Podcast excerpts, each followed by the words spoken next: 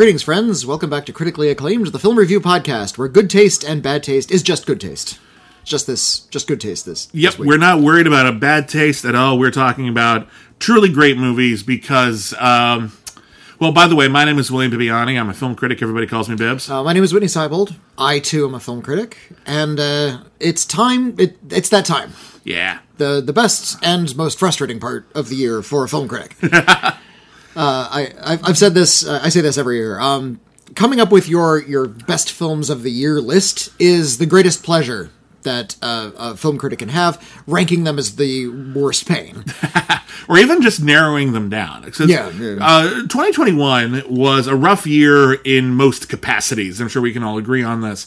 Uh, however, if you've been keeping up with cinema, it's actually been a strikingly good year for film. There have been some turkeys here and there, but it was a, a, a, just a nonstop deluge of interesting indies and some of the more ambitious blockbuster films as well, whether or not they worked mm-hmm. out. Um, the narrowing our lists down to, say, the top ten uh, best films of twenty twenty-one was such a fool's errand that we decided to forego it this time. And it's always going to get cut off at an arbitrary number. We each could have done a top thirty and had plenty left over mm-hmm. uh, just because it's been such a good year. Uh, we decided that just for the hell of it, we're going to cut ourselves a little bit of slack and we're going to do our top thirteens this just, year. Just to, because our, both of our short lists were quite long. Yeah. So we're, we give ourselves a, a few extra slots. Also, that freedom. Just means more podcast for you, dear listeners. Mm-hmm. Uh, and more recommendations for films you might not have seen. Uh, the way we do uh, lists are a little different. Yeah. We don't count down. We we save our best for little, for the last. Yeah, we, we need to... We save we, our number one for the last. We're going to have a strong have a position. Of, uh, we can say this is our favorite. This is what we think is the best. Also to build up a little tension. But uh, yeah. for the most part, uh, two through, like in this case, thirteen, are all tied for second as far as we're, we're concerned. We want you to see all of these films. We don't want you to see the film we talk about second to last more than the film we talked about tenth. Mm. We don't care about that. That's not the point. We want you to see all of these films. It's just, you know, for the sake of posterity, if anyone asks, hey, what was your favorite film of twenty twenty-one? We each have a pick. Mm. Um, I don't know how close this these lists are going to be. Whitney and I sometimes have very similar tastes. Sometimes we have very different tastes. Sometimes we will both praise a film equally and it'll only end up on one list. Yeah, yeah. Uh, so I honestly have no idea what he has on his list. He has no idea what I have in mine. I predict a, few, a little overlap. But um, I don't know. Whitney could totally surprise me here and just suddenly whip out recommendations of stuff that I thought he hated. Well, um, how about we start the conversation with maybe the more predictable ones? That's an interesting pro- pro- choice. I usually go with I usually go with one of my weirder picks. Okay, but why don't you? But you you set us alight. Well, you know, I, also I'll I'll set us up with one which is arguable, where ah. it might not be uh, acceptable, and if it is, I, I can pivot to something different. I, I will be um, the arbiter of whether or not yeah. this counts. Because this film was technically made in nineteen seventy-five.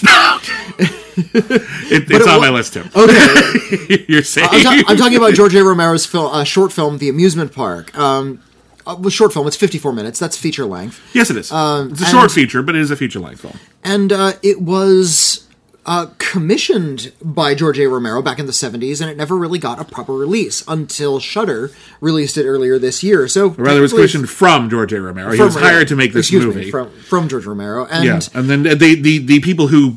asked George A. Romero to make this film, The Amusement Park, took one look at the film and said, what you have made is so terrifying, we do not want to release it.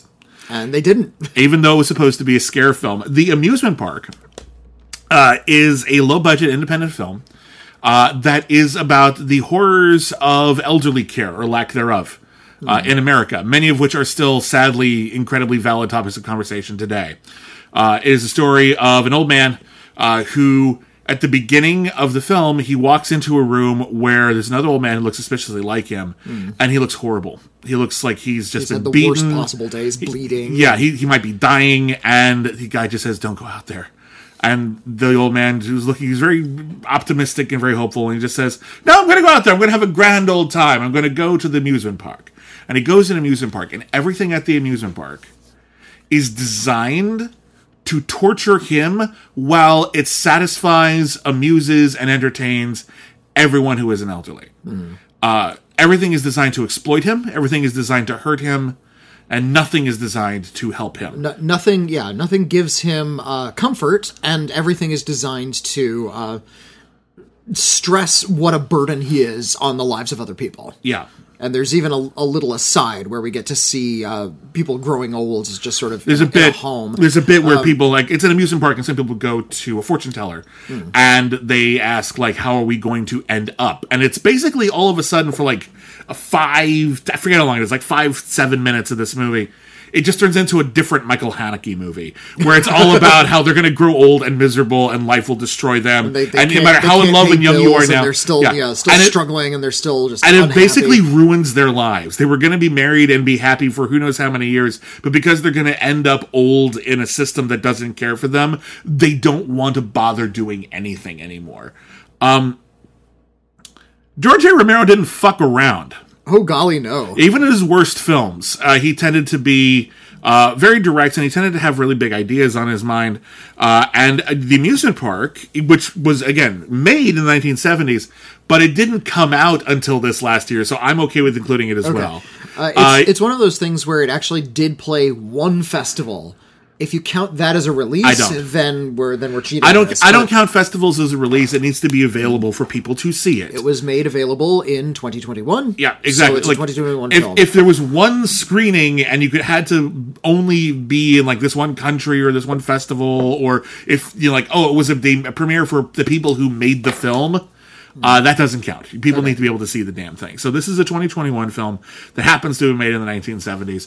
It's got that low-budget nineteen seventies and premature. Boy. If you're familiar with, for example, the aesthetic of um, uh, Carnival of Souls, it's got that kind well, of... Uh, Carnival of uh, Souls was shot on thirty-five millimeter film. It well, had a lot of wide shots. Um, it, okay, it's, maybe not it's cinematographically. Little, I'm just hmm. talking about in terms of... Um, Sort of. I don't know, the headspace it takes up, I guess. Oh, there you, you go. Know, like, like, uh, th- this was shot on sixteen, so it does have this kind of amateurish feel, which uh, in many cases can really enhance a horror movie. I mean, if you're watching yeah. some some piece of crap like Zat, about the guy who turns himself into a fish. Yeah. This is also released as The Bloodwaters of Doctor Z. Do you remember that one? Vaguely. Yeah, it's it's pretty spectacular. Um, that one looks like crap because it was shot on crap film. Yeah. Uh, George Romero was shooting on sixteen millimeter, but uh, that it gives it this sort of gritty, ultra real quality. Well, it, look, it makes it, it all the more uh, all the more terrifying. It looks like you're watching home. Like uh, there's um, there's a lot of like YouTube series, many of them quite good, that are about the history of amusement parks and amusement park attractions. I'm talking about mm-hmm. stuff like Defunct Land or uh, Yesterworld or Expedition Theme Park. Um, and one of the things that a lot of those uh, YouTube series do is they actually use a lot of old footage from theme parks, many of which are from promotional films, some of which are from home movies that mm-hmm. people put online. Here's our home movies from Disneyland in the seventies, and you can see what it was like. Yeah, there's something about that you are their aesthetic of an old theme park that is completely innocuous, and yet when George A. Romero just all of a sudden behind, like, you're just watching this guy, he's on a ride, it's uncomfortable, it's weird, everything doesn't seem right, and then when we finally cut back to him on the ride for a flash of a second, like, the grim specter of death is behind him, like, yeah, in, yeah. writing it as well, and just, it just, you're not ready for it, uh-huh. because you've been lulled into this sense of security of, to, like, what kind of visual ambition we're, re- we're ready for here. Um, my point is this, George A. Romero has a purpose here. He's trying to not just make you aware of a social issue, and he is. Uh, he's trying to scare you into doing something about it. And we've seen a lot of scare films, many of which are rather embarrassing today because either they're overblowing the issue or they have no sense of nuance whatsoever and they're kind of laughable. Uh, something like Reefer Madness, uh, plays like that. Um, this is, he's so sympathetic to the plight of the people Uh, that he's trying to support here. And he's so aware and unafraid of giving it to you straight. Here is what this is like at its worst, mm-hmm. which is way too often. Uh, that it feels like a horror movie, but it also feels a little too real. And it's one of the scariest experiences I've had watching a movie in a long time. Yeah, yeah. And what I appreciate about the amusement park is it is this scare film about elder care and yeah. growing old. And a lot of it is... Uh, taps directly into fears of death, fears of dying, mm. fears of growing old. But it is never once condescending. No. It never makes uh, old people the butt of a joke. Uh, there's, you know, slapstick humor, like disturbing, dark slapstick humor. Yeah, it's, it's not, it's not, it's not entirely without wit. Yeah. yeah. Uh, and... But the wit but is the, always the, uh, mean. It, it's it's definitely mean, and the old people are never the butt of the joke, and when they are, it's told in such a way where it's they're other the, people they're are the, telling they're the, the butt of the joke uh, in real life as well. Yeah, they're they're being bullied yeah, by people yeah. who do not care about them. Mm. Yeah, and uh, the, one of the most tragic uh, scenes I've seen all year actually comes from the amusement park when he's gone all these. This main character, this old man, has gone on all these rides. He's sort of come to terms with sort of the fact that he's sort of old now. He doesn't really serve a. a really important part in the family unit anymore, and this mm-hmm. is illustrated by him trying to sit on a picnic blanket with a, a young family, not his family, just yeah. a family. Just being social. Just, yeah, being social, and he's trying to read a story, and while he's reading the story, uh, the mom and the parents are just sort of, like, taking all the, the picnic blanket away from him and, like, just trying to, to yeah, pull the book away. Pretending he doesn't exist. Yeah, yeah. They're yeah. just sort of trying to exit the scene without even acknowledging him, and that that... was pretty heart-wrenching. Yeah, it's it's a really beautifully sad motion picture. Mm-hmm. I can see why people who were maybe trying to make something a bit more positive, like, you know, like, hey, we're trying to raise awareness of something, were like, you maybe you tipped too far into the realm of the horror uh, for our tastes. Uh, but it's a damn shame it didn't get nom- it didn't get released until now. I'm glad it's finally out there. Please mm-hmm. see it. It's currently available on Shudder. Um It's fantastic much picture, and yes, it made my list as well. Okay, well, um, I'm glad. Uh, my next pick, I, I got a couple. Well, let's let's start with the eh, kinda. Okay, uh, I'm going to start with another film that I don't know if it made your list or not, but it's a film that uh, was made during the pandemic, uh, and it spoke to this bizarre sense of isolation that we all had during the most intense moments of quarantine, while we were simultaneously connected to everything in the universe through mm. through social media. Uh, and that is Bo Burnham, Inside. It's not on my list. Okay. Uh, it may as well be. Uh, I, I did love Inside. I think uh, White Woman's Instagram is one of the better songs of the year. It's it's a uh, it's a wall-to-wall musical, practically. There's not a lot of stand-up in it. Yeah. A lot of people consider this a stand-up special. This is an experimental narrative feature starring mm. one guy. Uh, yeah. I appreciate that it kind of operates in both capacities. It was sold as a stand-up special, yeah. um, and there's some sp- stand-up bits, but they're very self-aware. Like mm-hmm. he'll have like a laugh track. Um, yeah. Bo Burnham's attitude toward his own generation is incredibly bitter. Uh, yeah. He does not like the way uh, people his age have come to communicate, and uh, how that is just sort of, a, in many ways, a snake eating its own tail. Mm. There's a notable scene where he'll um, he does a reaction video to his own video. Yeah. He get, does, does a number, and then he records like his own mm. commentary on it, and then he will... in turn, record a commentary for that commentary. He'll do a reaction do that, video like, to his reaction video, then, to his reaction yeah, video, to his oh, yeah, reaction video. Just like four or five yeah. times. And this idea that we're just sort of in this social feedback loop mm-hmm. of not creating, just sort of bouncing off one another until mm. we don't, we realize that we really, really haven't made anything of value. Well, and that's what's really fascinating about mm. that sequence alone is, um, it starts off with a song, and it's a song, it's actually a funny song. Hmm. Um, and the idea is there were a lot of old blues songs about, uh, you know, just the, the, the shitty, uh, blue collar work. Yeah. What it was like to be a working man. And, um, he was talking about in this song how um, we don't have a lot of blues songs about like shitty blue collar work today. So he decided to make a, a blues song about being an unpaid intern and what kind of unique hell that is, mm. uh, and how that, that job shouldn't even exist. Uh, and he was right about that. And it's a good song in a vacuum. And so he did a commentary track where he talked about the idea behind that. And then once the commentary track, uh, once the reaction video to that ends and his reaction video starts going on and he starts reacting to the reaction video, he realizes that by making a reaction video, he was actually being enormously pretentious. Mm-hmm. And then by making a reaction video to the reaction video to the reaction video, he realizes that his attempt to write himself off as pretentious was itself disingenuous and is mm. kind of a call for attention to see how to his own greatness, and he starts the, uh, gradually peeling off layers of the onion until all he can do is cry. The uh, I, I haven't seen this level of uh, sort of self-satire and uh, sort of social criticism from somebody Bo Burnham's age. I've seen mm. a lot of, you know, Bo Burnham's pretty young. He's like, yeah. I think he's... he's he turned thirty he while turned, he was making yeah, this. Turned yeah, turned thirty. There's a song um, about it, even. Uh, and... You know, that to him, that's sort of like the end of the road. He's no longer mm. young. He is an adult. He is thirty years yeah. old, and uh, now he's now it's time to reflect. Oh, God. And there's this there's this one brutal lyric that he was talking about in that song. Mm. We were talking about turning thirty, and he was like, you know, I, I guess I'll give it another ten years and just kill myself when I'm forty, because he can't imagine he couldn't imagine reaching thirty. Now he can't imagine reaching, reaching forty. Yeah, yeah. yeah, which is brutal. Don't do that, by the mm. way. But uh, and he's but it's just the way that he will just casually throw in mm. severe mental health issues yeah. in this thing while he was obviously going through them mm. is painful, honestly, to watch. Uh, it's uh, but while being insightful and yet funny.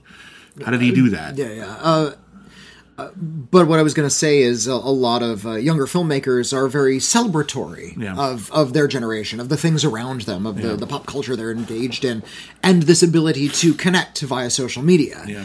And It's it's also been openly acknowledged that a lot of that social media, Instagram in particular, is particularly false. Mm-hmm. A lot of the, the life you project on social media is a different version of yourself than the yeah. one you're living out in real life. And while there have been some attempts to satirize this or address it, they've all been incredibly clumsy. I'm reminded of a film from last year called, um, oh, uh, it was with Andrew Garfield, uh, um. done by one of the Coppolas. Mainstream, it was called. Oh, wow. I and, totally uh, forgot yeah. that existed. Yeah, yeah and uh, that was about, you know, you kids are on your phones too much. And it was just yeah. like little grump grump and didn't know any of the details. Yeah. Uh, I feel like Bo Burnham finally cracked that with mm-hmm. Inside, this really uh, harsh uh, takedown of sort of the, the, the flaws of what he saw in sort of his own generation. I feel like a lot of uh, older storytellers, filmmakers, mm. uh, pundits even, when they talk about stuff like your new generation and what you're mm. into, um, there's this...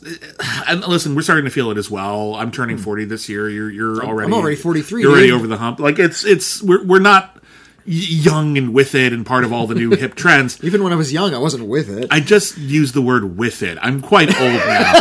But my point is this. Uh, with you know, it. What are you, born in nineteen fifty? I look at something like TikTok and I can appreciate TikTok, but I am not of TikTok. No. no I don't know. We, I do, I'm not ever going to be on TikTok. I, I, I've done a couple of TikToks at the requests of other people and um. I never quite felt I cracked it. It's not my medium. It's not what I grew up with. It's not what I'm comfortable with. If I really delved into it, maybe I could be, but it's not my generation. Uh, but, so when a lot of uh, filmmakers, storytellers, pundits, whatever, when they criticize stuff like that, whether or not they have a valid point, they're not necessarily coming from a place of participatory experience. Mm-hmm. Bo Burnham is young enough that he is, and yet yeah. he still is. So when he criticizes it, it comes from a critique of someone who gets why it, it works mm. and also is starting to be old enough to understand why it is hurting him. Yeah. And it is hurting other people, and hurt, it's hurting his relationships, and it's hurting his ability to even think clearly, because there's this constant stream of distraction, of not yeah. just distraction, but stream of consciousness stimuli from millions of people simultaneously. Mm. That's not a healthy thing no, to download into your brain all the time. It's actually quite dangerous if you're not my, very, very careful. As a, I'm, I'm a parent. I have yeah. a, I have, my son is six, and uh, we have to. We were very concerned that, um, like when we're driving, yeah, especially when he's really young, it's like, well, what's what's in the back seat to stimulate him, mm-hmm. to sort of keep him occupied, to sort of make sure he's mm. sort of engaged with something, and.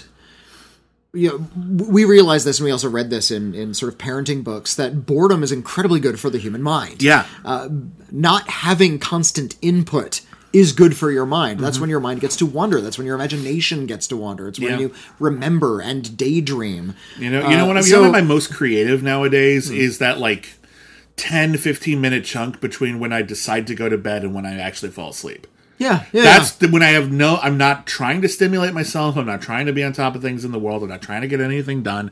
I'm actually winding down, and my mind is free to wander. Mm. Someone was on, I forget who it was, someone was uh, posting online about, um, for people who grew up before social media, before smartphones, mm-hmm. what element of that lifestyle do you miss? And I realized the first thing I thought of was boredom. You're quiet. Like, oh, I time oh, to read. I oh, did I did I and did I show up early for something? And I have to like, oh, I misjudged traffic, and I'm a half hour early to something.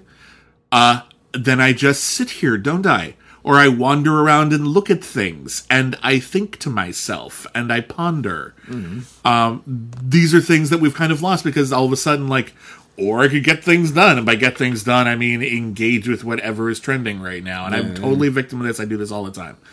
Um, I think Bo Burnham is actually very insightful about this. And he's also freely acknowledging that he's coming at it from the perspective of a privileged white celebrity. Mm-hmm. And that could be insufferable, but I think he knows what to acknowledge about it and when it's getting in the way of something genuine. And I think he's understanding that I'm presenting to you my limited experience here, mm. and which is why he gets away with that.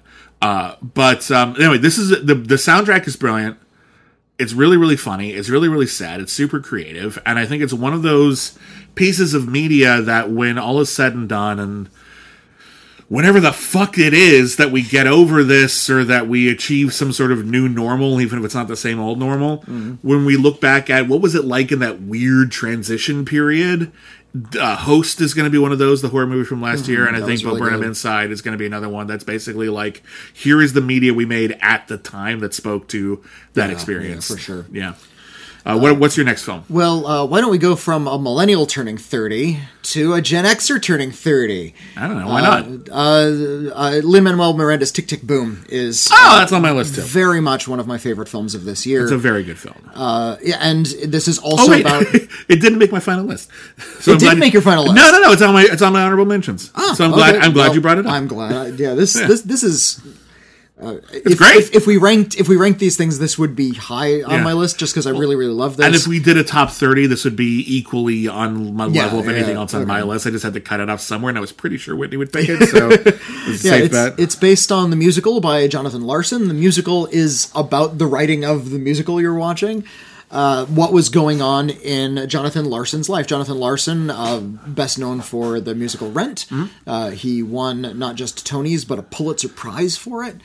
Uh, and he is, I mean, if, if you want to put it in these terms, kind of the voice of a generation. Mm-hmm. He codified a lot of what people that age were going through, uh, what people in their twenties were going through, especially in the nineties. Especially in the medium of musical theater, which yeah.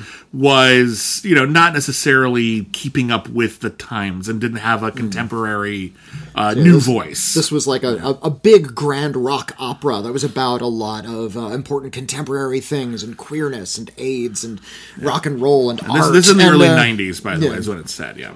Yeah, it's set, set in the nineties uh, in New York. And uh, Jonathan Larson made that film about people he knew. They were all based very loosely on friends of his. And uh, he was very enamored of musical theater. He wrote songs all the time. And Tick, Tick, Boom is about Jonathan Larson, played by Andrew Garfield, going through that experience, writing songs all the time and uh, trying to put it forth in a way that feels pure and great. He is trying to be a great artist. And... it's frustrating because he succeeded. Mm-hmm. Uh, yeah, isn't that always annoying? Like, yeah, oh, it's you like jerk. He didn't just luck into it. He actually like he buckled down, did said, the work. He said he wanted to change musical theater, and he did. Damn it! Ah, uh, every once in a while, mm-hmm. they do it. They call their shot, and then they yeah. hit the home run. Most people call their shot, and then they go home. Uh, just the the passion of it, and this devotion to art is exhilarating. And Tick, Tick, Boom. Uh, There was a, there was a big concern. It, it's in Rent. It's also sort of a, a big sort of underlying part of a lot of uh, films about young people that were made in the nineties. Mm. This idea of selling out. Uh, you want to be part of the. You want to be on the outside. Mm-hmm. You don't want to be part of corporate culture. That's the evil.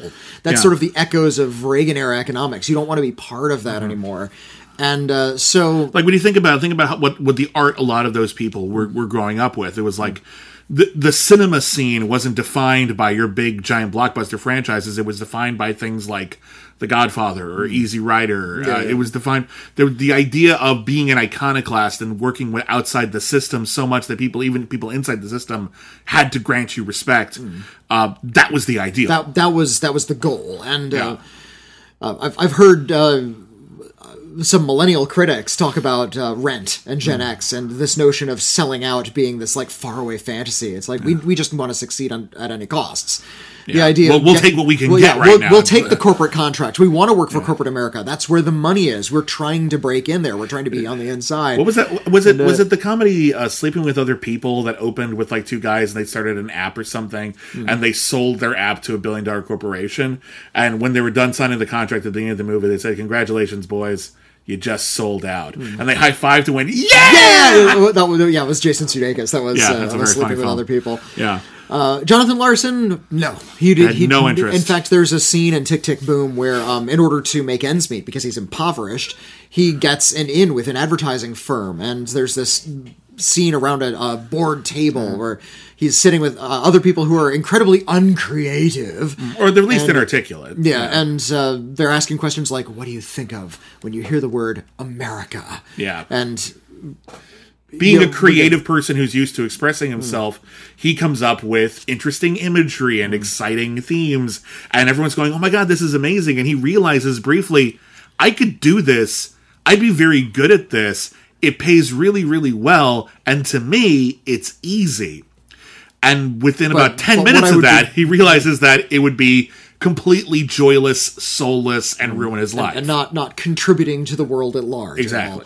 Uh, in addition to all that, all this uh, talk of selling out and success and devoting your life to art, which I think is uh, very inspiring. And of course, the, the stories where uh, an artist devotes themselves to art leaves some fallout. He kind yeah. of turns his back on his friends and his um, mo- most particularly his girlfriend, who wants to move with him, and he just he's made his decision, but he doesn't want to like sort of say it out loud to her and mm-hmm. break up he, with her. Yeah, he doesn't want to actually bite that bullet. Um, yeah. Uh, there's also this grand love of theater, mm. this theater fetish almost, uh, as exemplified in the diner sequence where a bunch of really recognizable Broadway stars oh show up in background scenes. This it's, is like this scene is like um, it's like um, the, the final fight scene in Avengers. I was going to bring this up. Kid. Imagine, imagine if imagine. Remember that that thrill a lot of people got from watching the end of Avengers: Endgame, mm-hmm. and all these characters are suddenly on screen together, and even if they don't have anything to do really, it's just kind of cool that they're all there, like in a big George Perez splash page or something. Like, ooh, okay. Imagine you didn't know that was coming. And it's in the middle of the movie. And you're like, what the fuck? And you suddenly realize, like, every... Si- there's a big crowd scene because it's a busy Sunday at a diner. And every single incidental person in this scene, these are not characters you've seen before. They're all played by people you either know very well or you're pretty sure you know them because you're you're maybe not quite as much of a theater nerd as other people, but you're like... That's an important person, right? That's someone I've seen before. And then you realize that they're all there for a reason, yeah. and they're all here for this huge... What a great centerpiece. Who's that old man? Oh, that's Joel Grey. Yeah, oh my God. B B Newworth and Bernadette Peters. Yeah. yeah. Oh, it's really, bit. really wonderful. So, yeah, yeah, of course, as as a kid who once studied theater, mm-hmm. I'm just like, oh, wait, I know those people. That's wonderful. One of the things I love about this movie... And this movie is great, mm-hmm. by the way. I love... And this is my favorite Andrew Garfield performance ever. He's fantastic here. Um... One of the things I love about this this movie this uh, movie is is the story that it's telling. Is it's a story of um, Jonathan Larson trying to put together a very ambitious sort of dystopian sci-fi musical. No, it's called Superbia. Thank you. Um, and it's all about him trying to get this thing off the ground, trying to make it work. And uh, you may have noticed that you haven't really heard of Superbia. Uh, and without going into any details, um, it's also about what happens when your plans change. And yeah, I really yeah. love how the movie, without going somewhere really pat with it, acknowledges that you can be a success and still not get what you want and still have to completely dramatically rethink it. Mm-hmm. There's a there's this one short, very short conversation oh, he has with his he, agent. He and his agent, yeah, yeah. Yeah, where his agent outlines exactly the way it is to him. And that is perfection and totally true and a really hard truth to swallow. Uh, and yet... It's exactly right. And it's so perceptive. It's super great. I love it to pieces. Uh, I'm actually a little surprised it didn't make my top thirteen the more we talk about it. But it is really fucking good. And yeah. I'm so glad mm-hmm. you brought it up. Okay. Um, my next pick is my last one and the one that, like, some might argue it doesn't belong here. Okay. Uh, however, I disagree. It's a film that uh, was submitted for Academy Awards consideration. I think it was even nominated for Best uh, International Film at the Oscars last year, but it wasn't released in America until this year. Mm-hmm. It didn't. I hadn't seen it in time for my list last year. I think this is totally within the bounds of everything, uh, and I'm just going to let it. And I need to talk about this movie because it's so damn good. Uh, this is Quo Vadis Aida. Oh, okay, yeah. Um, did you end up seeing this? I forget. I no, think... I did. I did. Okay. And, and this this movie is is a fucking panic attack. Oh my uh... god, is this movie? This is one of the most intensely dramatic motion pictures mm. uh, I saw all year. It's and it's holy shit. Is it is it just really powerful? It moves us to cussing. Is how good it's, it is. It's really, really, really. I mean, it's good. I don't tend to gravitate towards films that um, sort of provoke what I would consider an unpleasant emotion, just because I have general anxiety disorder anyway, so mm. I'm kind of an easy mark. Oh. Uh, and I just, you know, you can you can push me just a little too far, and I almost like resent the film for it if I'm not careful. Um, but here, it's so potent and so. Uh, uh, so this is a movie uh, uh, set in Bosnia, directed by Jasmila Zabanik, and it is about uh, the United Nations. Are uh, they've set up camp. This is a country that is uh, war-torn, uh, being run by a fascist dictator, and there are a lot of people who have been trying to work with the United Nations to try to find some sort of solution to this humanitarian crisis. Mm. And what people don't realize is that today, and this movie takes place mostly over the course of one day, uh, today is the day the fascists have said, we're just, we're just, we're just done with it. Mm. And they roll into town, and everyone flees. They flee for this United Nations compound, which is not designed to handle thousands of people.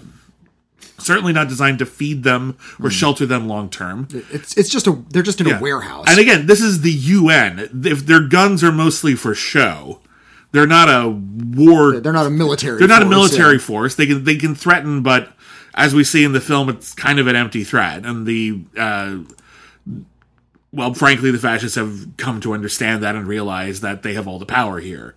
Um, and we follow a an interpreter uh, whose name is Aida. Uh, mm. She's played by, and I hope I don't get the name terribly wrong, uh, Jasna Duricic, uh, who is basically being called everywhere all at once. She has to solve every single crisis. She has to be involved in everything, while she is simultaneously trying to protect her own family, mm. trying to make sure that they are cared for. And yeah, she's trying to prioritize them. There's thousands of people who are trying to seek protection right now.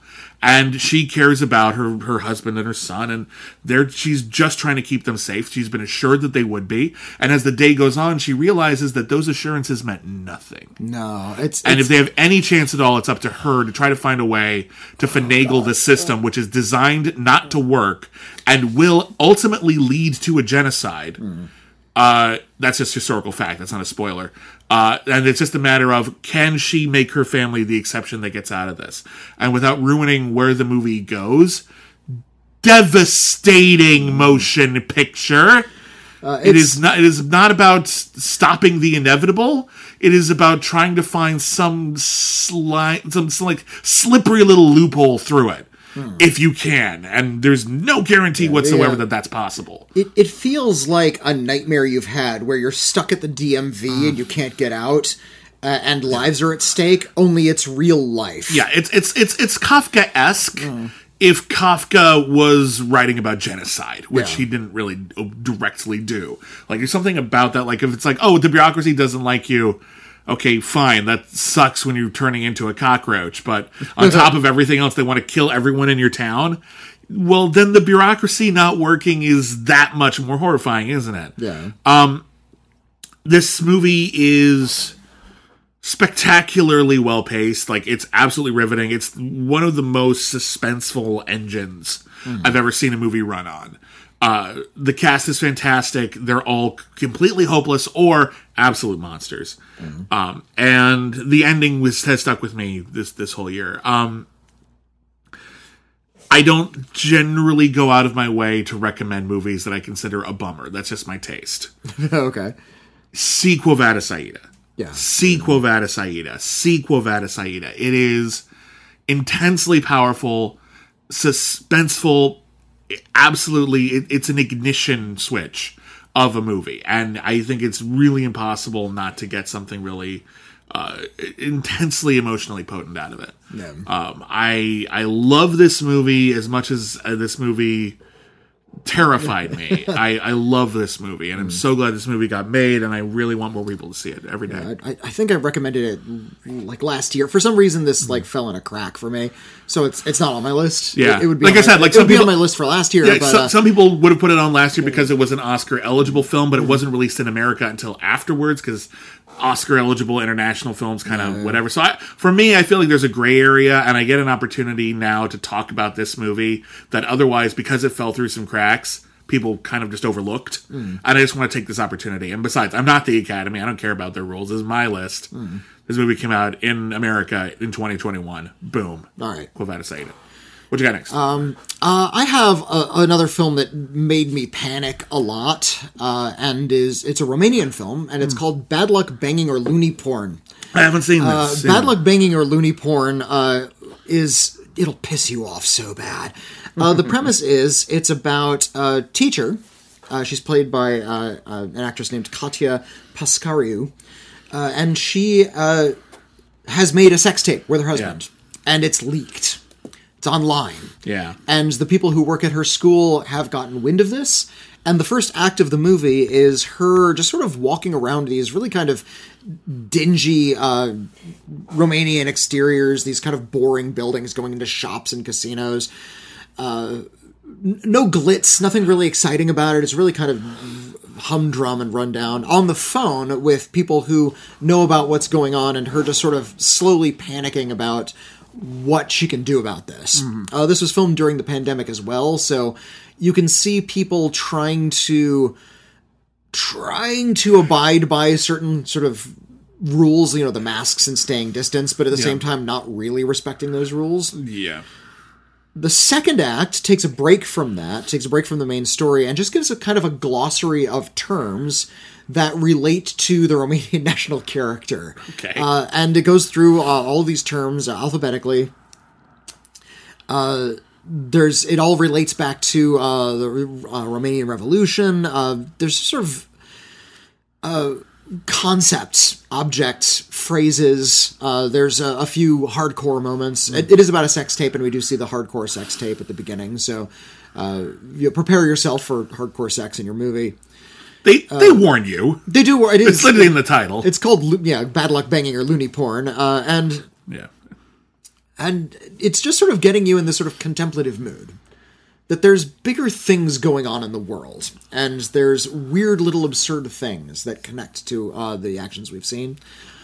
And the third act is the one that will piss you off, because she's finally arrived at the school board meeting that's being held outdoor, outdoors in this little square in her school. Everybody's wearing masks. They're constantly reminding each other to like sort of pull it over their noses.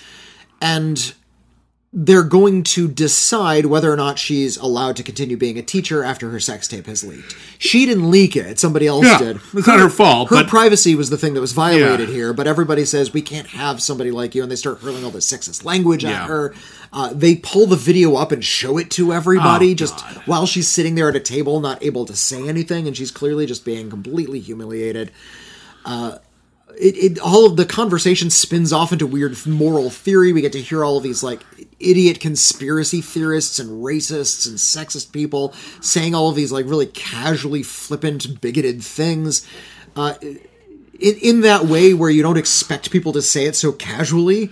And yeah. they do they do in such a casual way, you're not really sure how to even call them out on it. You're you're, you're so taken aback when, when it's like when someone's just like incidentally, casually. Hmm.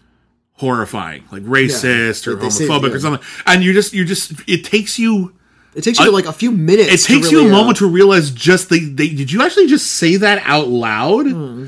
It's bad enough that you thought it, but you said it out loud. But by that point, they were doing it so casually, they've moved on. They've moved and on. You're like, wait a minute, wait, we got to go back a and minute have, and talk uh, about how fucking horrible you are. But it's also it's also really horrible because this is you know yeah. twenty twenty-one, and this yeah. is where.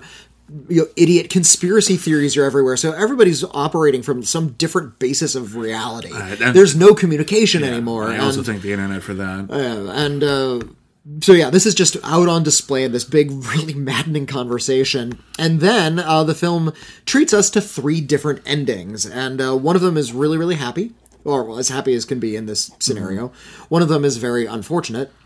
And one of them is completely off-the-wall bonkers. And okay. It's that really off-the-wall bonkers thing that just sort of cements this as a, a, a wonderful work of art. Wow.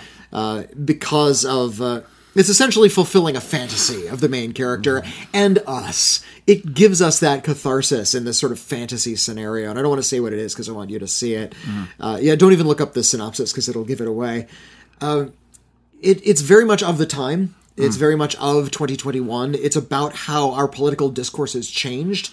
It's how the world has taken this really serious skew towards the conservative. Yeah. And having a sex tape, even one online...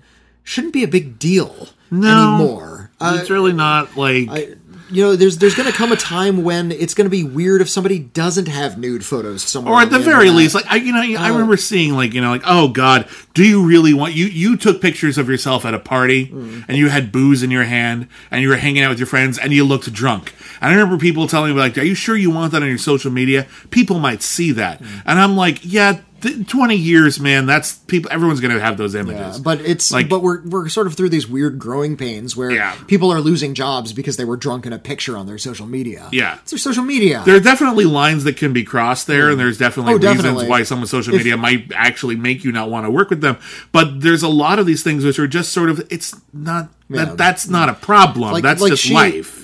The, the main character, she she she hasn't. She's the, the victim here. Yeah. She's the one who's been violated. Uh, yeah. She's done nothing wrong, and she is in the position the, of having to defend herself. Privacy completely I, taken away from them. That's I remember. Um, I remember. I, I don't want to call out her name, but I remember when a, a young actress who grew mm. up working for the Disney company uh, had mm. a, a quote scandal when a, a nude photograph of herself leaked online. Yeah.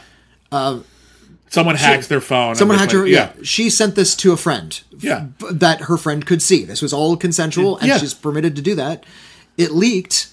The public saw it, and she had to apologize. Ridiculous. She doesn't need to apologize. No. She did something because it, it was just a, a, someone, something she did privately yeah. between a friend. Someone violated their privacy. Yeah. That's that's the problem there. It's uh, but I remember how, yeah. how grossed out I was that she was the one who had to apologize, and they weren't like sort of catching the people who were doing it. Yeah.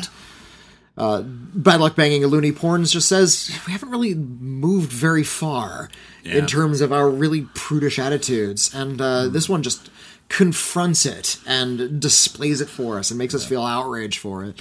Uh, it's it's really quite good. I need to see this. I haven't had an opportunity yet, so thank you for the reminder. I have no good segue. You've left me with nothing. Well, Bad Luck, Banging, or Loony Porn is kind of an unusual film, isn't I don't, it? I don't have, that's, like, speaking of Bad Luck, it's Banging. It's striking, and that's one of the reasons I like to, uh, to mention Speaking of porn, like, I don't really have it, but uh, so I'm just going to go with uh, the, the, the hardest shift possible. I mean, I think it's an opportunity to go completely in another direction. Um...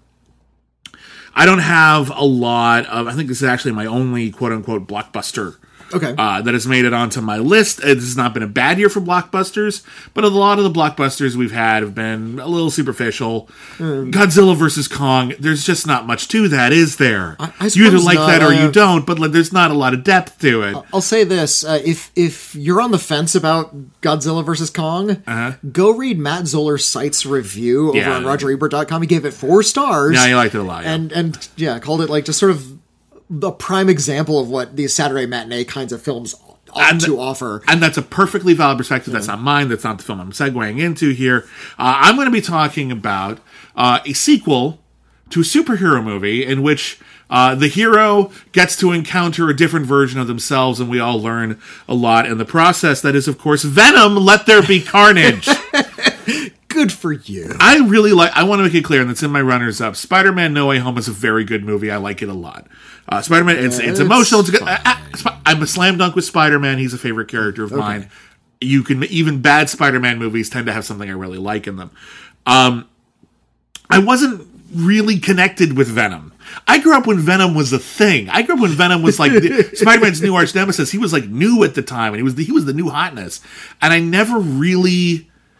cared. He just seemed like a bad guy who looked like Spider-Man with a cool, creepy grin. Mm. And Spider-Man's evil twin. Yeah, yeah, and, and yeah. that's fine. I get it. Eddie Brock hated Spider-Man or whatever like that. But it was always kind of just you know, this superficial this bad guy hates the hero thing, and I never really cared very much. And I read other Venom stories, and I never really understood why we kept coming back to this character other than what an interesting design. The first Venom movie, not a particularly well-plotted motion picture, but it's a very fun one, and certainly swung for the fences and had a good time. Um, this new one... Uh, hey, look. I'm sorry about Venom. That's one of the funniest goddamn lines. It's just nothing. Anyway, um, Michelle Williams. I'm glad she got her paycheck, man. M V P to the wall. My God. Um, she's asked to do very little here. It's such a weird role for her. One of the greatest actors we have, period. Just fifth lead in Venom. Um, Venom, Let There Be Carnage Uh, is a very punchy, it's like an hour and a half uh, sequel, directed by Andy Serkis, mm. uh, a director who knows quite a bit about actors wrestling with inner voices when they're playing C G creations, because he was Gollum. Mm. Uh, and he took this film at, from, uh, from a script, obviously, he didn't write it, but um, he focused on the characters so much that this ended up becoming an amazing queer love story about a polyamorous queer relationship, and that's it. Everything else is incidental. This is all about... Well, and it gives two examples, because yeah. there's a, a villain who doesn't do it quite right. Exactly, and that's what I love about it. It's actually like a fully explored theme. Um, so you've got uh, Eddie Brock, played by Tom Hardy, and Venom, also played by Tom Hardy. Venom, and Venom is a living black alien glop yeah. that lives inside his body. At the end of the last movie, they they kind of lost their girlfriend, uh, played mm. by Michelle Williams. They, they still, they're still kind of close, but... That's not going to happen. So now they're just living together, and neither and like neither of them are super comfortable and willing to admit A, that they're in love, which they are, and they do by the end of the movie, uh, but B, that they're the kind of people who would be in this relationship. They're both a little ashamed of their circumstance. Venom is ashamed of being with a dork like like uh, uh, Eddie, Eddie Brock, yeah. and Eddie Brock is ashamed of being with a monster who wants to bite people's heads off. I see his point, but he's not he's not letting himself go. Over the course of the film, they end up separating and realizing that they are miserable without each other, and it's very, very sweet. Um, meanwhile, uh, Venom accidentally uh, leaves a bit of goo uh, in a jail cell with a homicidal maniac played by Woody Harrelson, uh, who also develops his own alien symbiote and decides to start a new polyamorous relationship between him, his alien Carnage, and his ex-girlfriend, or girlfriend, but they're, they she was arrested and taken away, uh, uh, played by Naomi Harris, uh, and they are incompatible together. They can't share. They can't, like, they don't understand what it means to be poly and have boundaries and actually, like, uh, uh, share a life together properly. Everyone's kind of in it for their own... Everyone's being very, very selfish about it. And in the end, what sa- saves the day is a positive queer poly relationship over a toxic queer poly relationship. And I gotta tell you something, like, the movie is weird, and it's maybe... It's very silly. Uh, it's incredibly it is- silly, but I love that we're at a point now where, mm. a, where superheroes are so mainstream. There's such a there's such a, a headshot. We make a superhero movie and we do it even halfway right, we'll make money.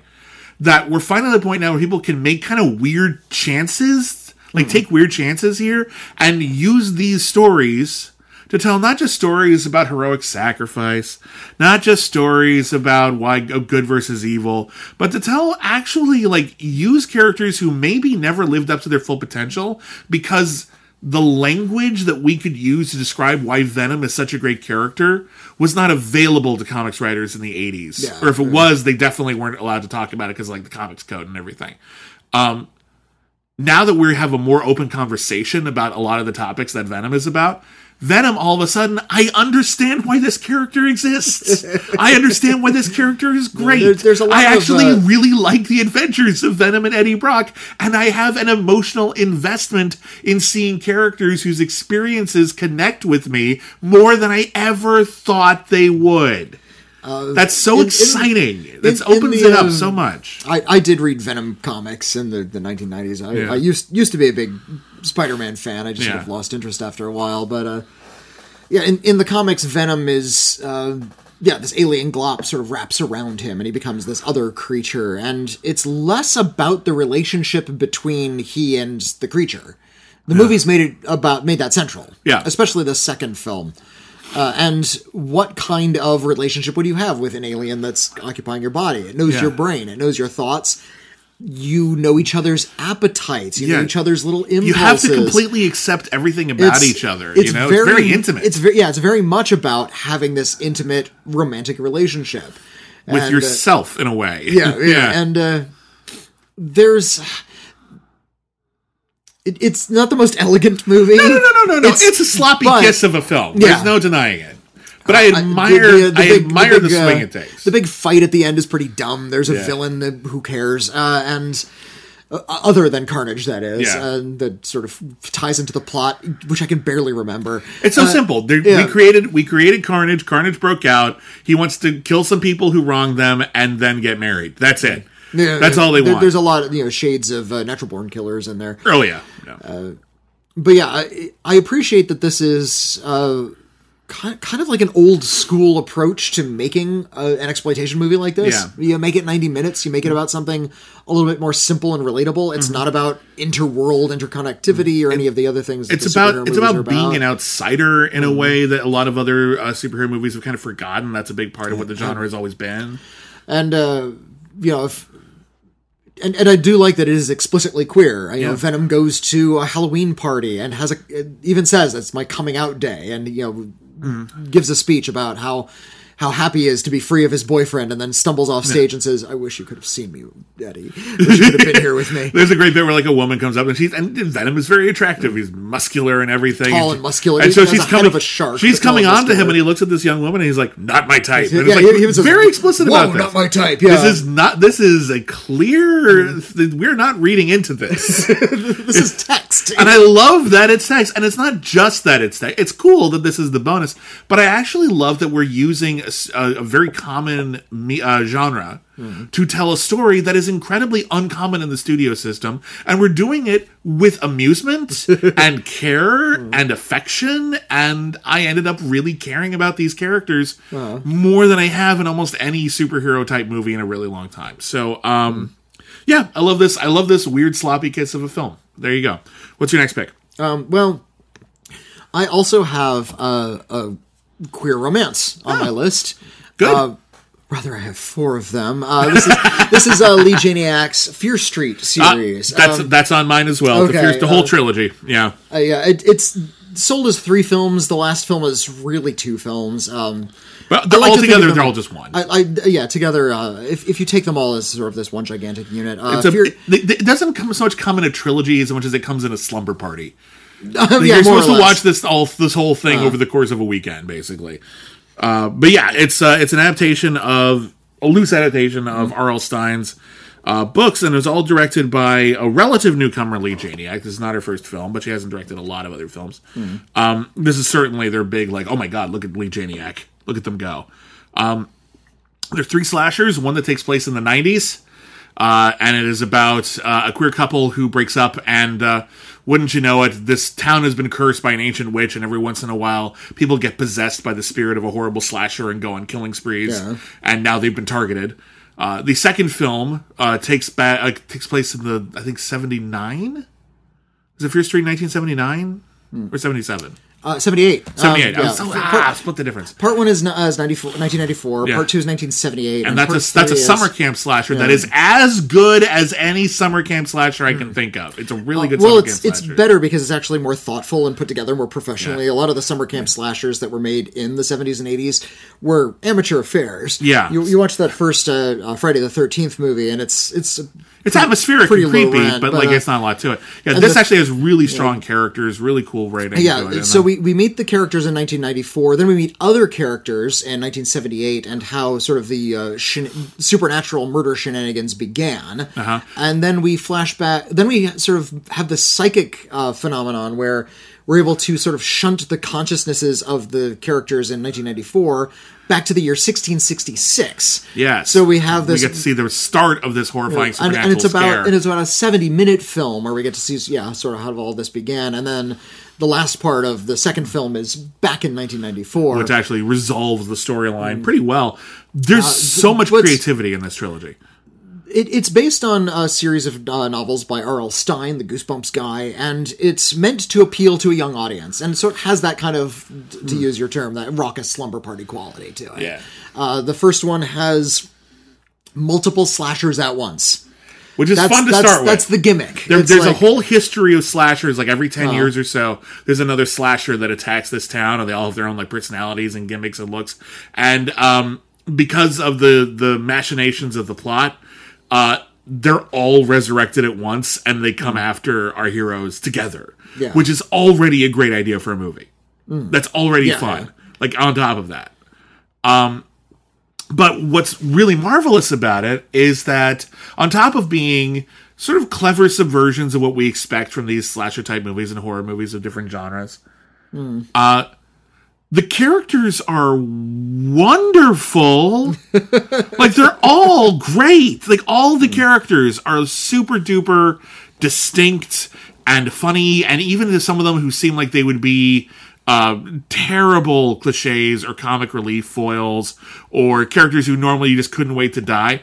The longer the story moves on, the more you realize I actually completely give a shit about yeah, this person. And, and I care very, very deeply about their well-being. Yeah, and, I, and when and they're the, fed head first into a into a bread slicer, it, I, it, it uh, hurt it, it me feels so, so uh, bad. Yeah, I don't the, feel that way in slashers. Yeah, that, that, that's uh, definitely true of ninety-four, where they kind of establish yeah. the character. seventy-eight is actually a far bitterer film. The tone yeah. is very different in seventy-eight, where the characters yeah. are all very spiteful and they all kind of yeah. hate each other. Well, there's not a lot of people because, who uh, are who are trying to break out of the paradigm. They're just mm. stuck in this really yeah. shitty, well, the, oppressive... And the idea is uh, there's a lot of dialogue throughout all, all of the movies about how the, the town where it takes place. It's this little uh, yeah. fictional town. It's like Springwood, Illinois. That's I know it's that's a, Elm No, Street, it's a Shady Side and uh, Sunnyvale. Shady Side and Sunnyvale. And... Um, that everything is just sort of horrible there and bad things just sort of happen. Life is just bad in this town and we don't know why.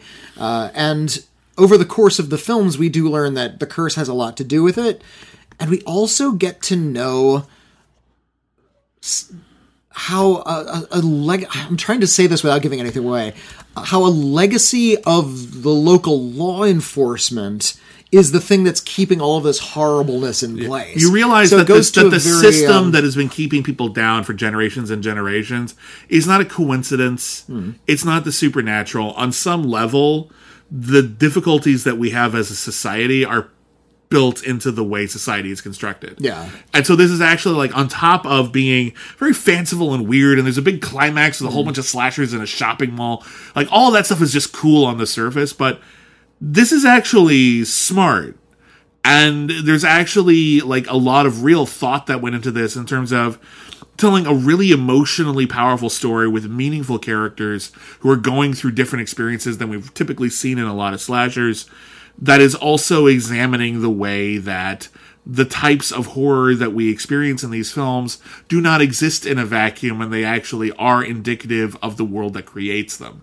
Yeah, um, yeah. This is a modern horror classic. This is like instant. Like I was watching this. I was watching this the way we watched Small Axe last year. Oh uh, yeah, uh, or I guess two years like ago. You, now. You, yeah, you're you're watching like one and like this is amazing, and then you watch the second one like this is also amazing. Wait, can this be amazing all the way through? Can they really do it? And Small Axe is a different beast, but they managed it. And Fear Street totally pulled off. It's, yeah. They're very different films in some regards, but. The overall piece together, this is a really crowning accomplishment for mm-hmm. any horror filmmaker. Yeah, uh, there, wow. there there are times, especially in like near the end, where they're trying to sort of wrap up all the storylines, and it feels more like a T V climax than you know mm. a proper feature film. Uh, there's a little too much plot going on at one yeah. point. I remember being a little uh, frustrated at the beginning of nineteen ninety-four.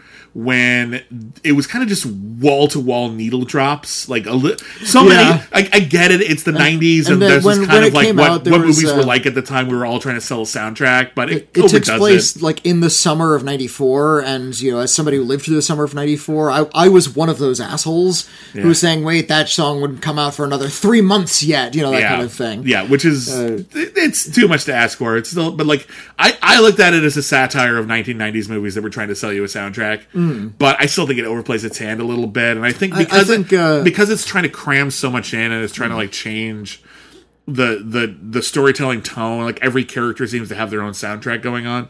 Um, it took a little longer to acclimate to the characters than I would like, but because it's a three movie cycle, they get away with that. Yeah. They have a little extra time, you know? Yeah, yeah. Uh, so, yeah, that was my one critique, but even that doesn't bug me now that I've seen the whole thing. Yeah, yeah. Um, I, I have some critiques, but I feel like this is just such a, a wonderful achievement. Most yeah. importantly, the center of all of these movies is a queer romance. Yeah. That's and the a good one. A, a good queer romance between two teenage girls. We are. This is what's at stake. Will these two teenagers end up, like, going on a date that they wanted to go on? Not, like, grow old, grow old and get married. Just, will they have their first date that they've been dreaming of? Or will death get in the way? Will misery of the town get in the way? Will bigotry get in the way? And when you put that as the emotional heart, it actually gives a lot of these uh, sort of gory moments a lot more meaning. There's actually something re- very real and very palpable at stake in the Fear Street films. I, I too was watching these movies with a mounting sense of excitement, the same way I watched the Small Axe films. It's like, this is, this is good. This is a good start. I'm really excited if they can keep at this level. And they did. So yeah, Fear Street. Damn good. Um, good one. Speaking of, uh, I don't know, streets. I guess there's streets in all these movies. Um, uh, I'm gonna, I'm, I have a couple with no streets. No, no, I'll, I'll, I got this. I got this. Right. Um, Let's move on. Um, this year, mm-hmm. uh, saw the release of a film that I think flew under a lot of radars, uh, and yet it answers a question that I think has been very common, often in the mainstream or in the geekier communities. Uh, will we ever have a truly great live-action video game movie? And the answer is yes. Oh, I'm so glad you chose It's this. Called Werewolves Within. Werewolves Within is so delightful. It is Clue with a werewolf. It is Clue with a werewolf. And it's as good as that sounds. it's it's um it is in the le- in on the level of Clue. Yeah. It's it, that witty. It it's a bunch of characters gathered in a place trying to figure out who a werewolf is. That's the, yeah. the basic premise. They're, they're all in a small town. The small town gets isolated because of a storm. There have been a series of mysterious deaths that all appear to be animal related. And now they're all holed up in the same, like, kind of a bed and breakfast. And people are dying. And there's a new, uh, uh, there's a new law enforcement guy in town. I think he's technically like a, a forest ranger. Uh, and he's still getting used to everybody. It's a whole town full of quirky characters. And the whole thing is, if A, there might be a werewolf, and B, if there is a werewolf, one of you is a werewolf. And if there isn't a werewolf, then one of you is a serial killer who thinks they're a werewolf. Either way, this is quite bad.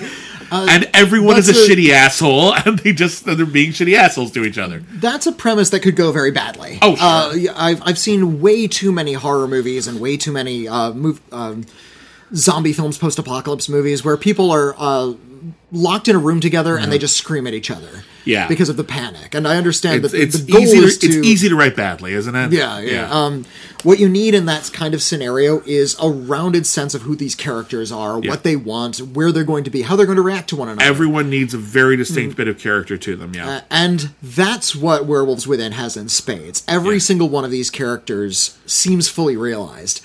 Or if they're not fully realized, you at least know a lot about them just from mm. what little information you get. If they're not fully realized, they're as fully realized as one would expect from, say, a sketch comedy routine. Mm. So at the very least, you know how they're going to react in a given situation. You yeah. know what they're going to contribute to the conversation.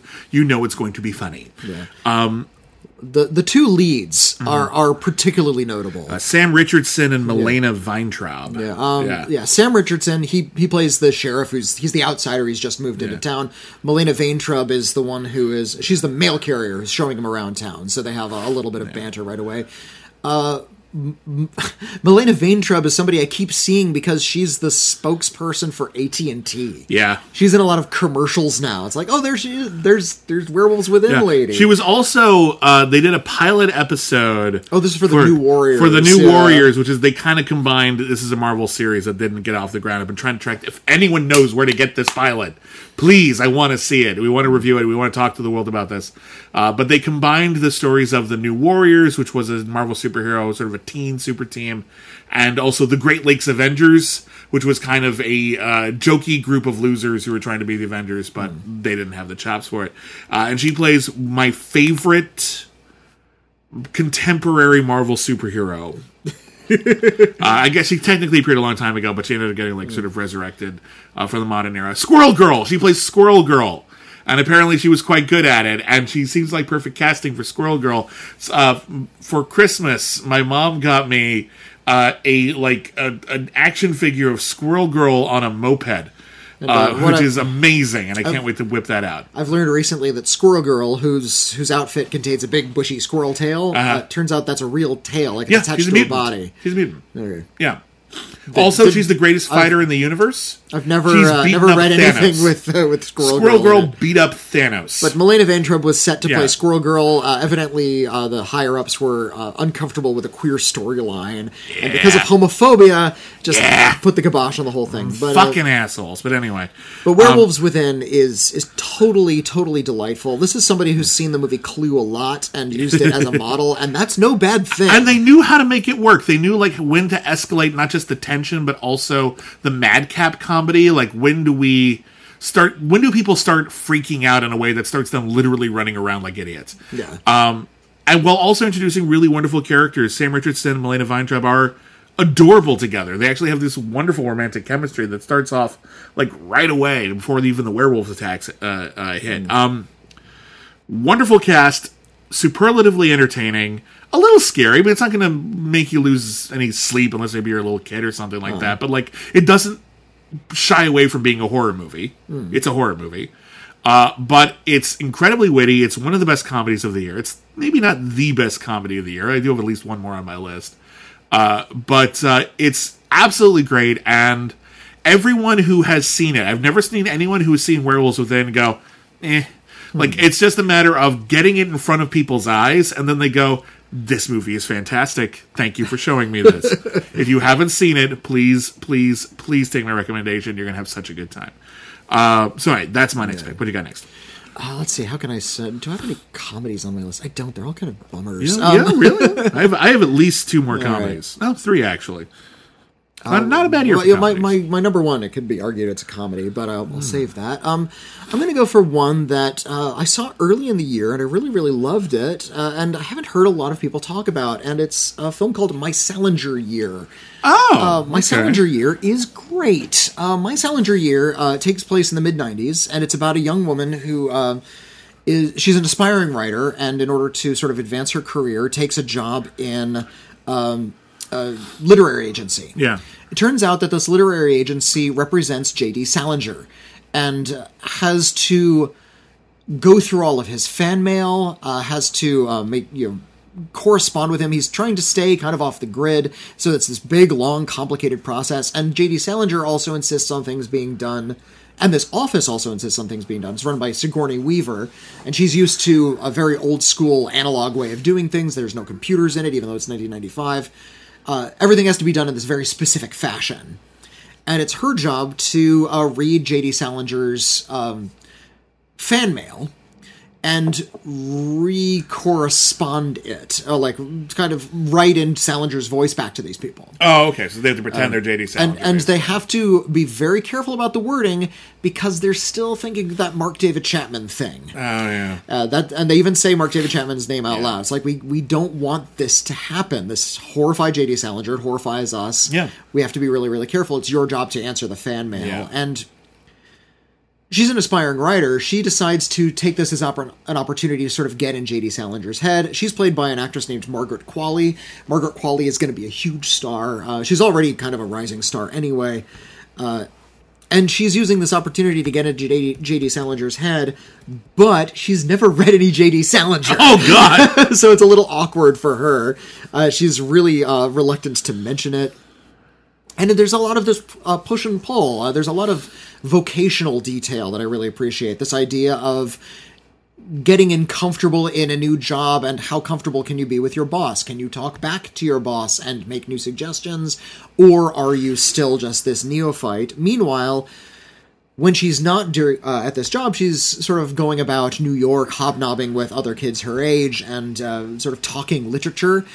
And golly, I love movies where people just talk about literature. uh, people just sort of, you know, college kids just getting, you know, sitting around and g- drinking beers and talking about books and how great it is to write and to read and how important literature and the written word is. And you really get the sense that these characters do care deeply about that, and it makes you care deeply about mm. that.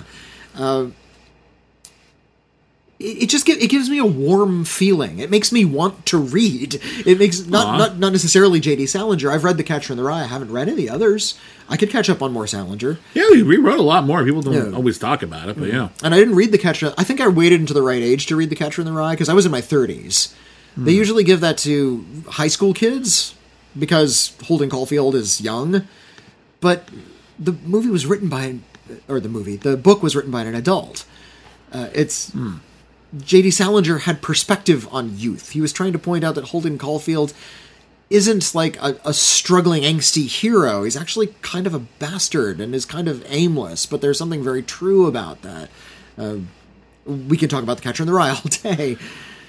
Uh, yeah, th- this... So it, it deals with the details of the job. It deals with the details of talking lit. It deals with some really interesting details about dealing with a reclusive author like J D. Salinger. And I think most people, most American readers anyway, have a relationship to J D. Salinger. So you're also going to be having a little bit of goodwill kind of uh, kind of carried over into it. Um, and yeah, she uh, she eventually, the, the main character, uh, she, uh, the character's named Joanna, ends up writing a, a memoir called My Salinger Year. Uh Yeah, it, it's it's not being talked about nearly No, it's enough. actually mostly it's, forgotten. I forgot yeah. this movie came out this year. Mm-hmm. Um, I actually missed it.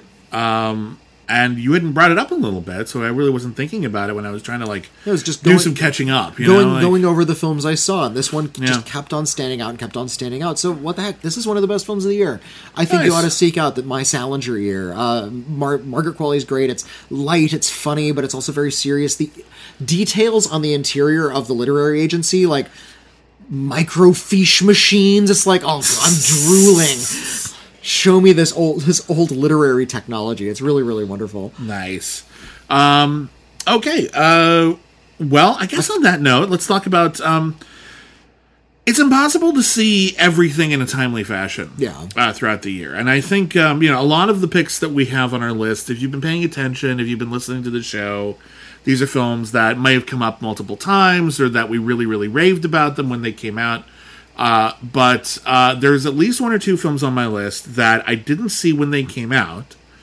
And I tried to make a point to catch up on them before the end of the year. I wasn't able to catch up on everything I wanted to catch up on because at some point we have to bite the bullet and do this podcast. Uh, so there's a few films still haven't gotten around to. Mm. But uh, one of the films that I got around to, and I'm so glad I did, and I think it's a, it's a loose connection here because I do think it's, on the surface it doesn't seem to be going about this, but at the end it's actually a very potent film about the power of art. Uh-huh. Pig. Oh, I like Pig a lot. Pig rules! uh, Pig. Pig is a film uh, uh, starring Nicolas Cage, and when we're introduced uh, at the beginning of the film to... Uh, Nicolas Cage, he is living out in the wilderness. It's just him and a truffle pig. He and his pig go out into the woods, and this is in, like, um, I think Washington or Oregon. Mm. Uh, and they hunt for truffles, and these are, like, uh, very expensive delicacies in restaurants. And uh, then they sell the truffles, and they sell them to, uh, is it Alex Wolf? It's Alex Wolf. It's one, one of the Wolf kids. They look exactly alike, which is, they're brothers, makes mm. sense. Um... Alex Wolf is uh, sort of a, a enterprising restaurateur of some sort, and he's been selling these truffles. Uh, he's the middleman for this, and that's how he's making his money. And he's doing rather, rather well at it, because we see he's like driving a fancy car. Mm-hmm. Uh, Nicolas Cage is living out in the woods in a shack, and he seems fine with it. At the beginning of the movie, in the middle of the night, people break in, beat up Nicolas Cage, and steal his pig. Hmm. Nicolas Cage immediately contacts Alex Wolf, and goes on a hunt to get his pig back. Why? Because that pig is his only friend, damn it. It's not because it's making him money. It's because he cares about that pig. He's living in a shack. He's chosen to live yeah. apart from society. And, and over the course of the movie, we'll learn very slowly why. Yeah, this is ends up... This, this is the start right here. And I think uh, uh, Michael Sarnowski, who wrote and directed this, and it's their mm. feature directorial debut, um, I think he's very canny about this, because you're getting Nicolas Cage, who is no stranger to genre entertainment, and you've got a setup which is pretty much right out of any Liam Neeson movie or John Wick. There's a version it's of this film... called Mandy. Yeah. There's a version of this film oh. that is Nicolas Cage whooping ass to get his pig back. If you ever saw a, a really spectacular uh, action film starring Tony Jaa uh, called, depending on where you got it, either Tom Yong-gung or The Protector. Uh, he plays a guy who has an elephant. His elephant is abducted.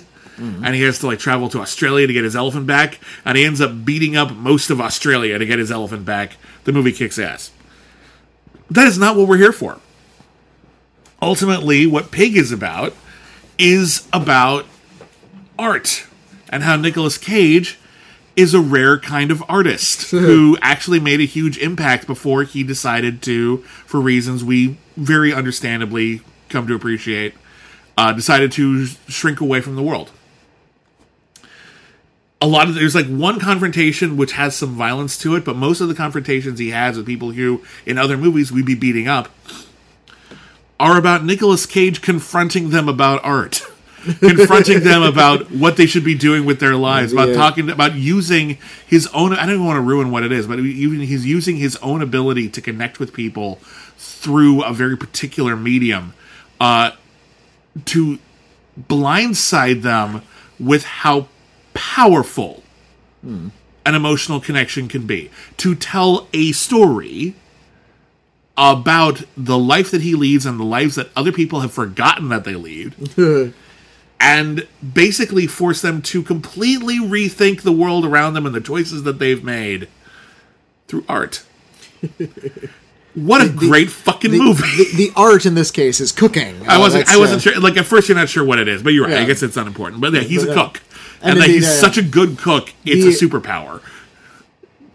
My favorite scene in the movie uh, is, is it com- the restaurant. It's the restaurant scene yeah. where he he meets uh, a restaurateur who yeah. uh, has has opened his own place, and this restaurateur recognizes him because he used to be a sort of big muckety muck in the, the well, cooking world. Like back back when they uh, back when he was had his own restaurant, mm. this guy was just getting started, yeah, uh, and, and he, so he knew him very briefly, and, but he uh, remembers him.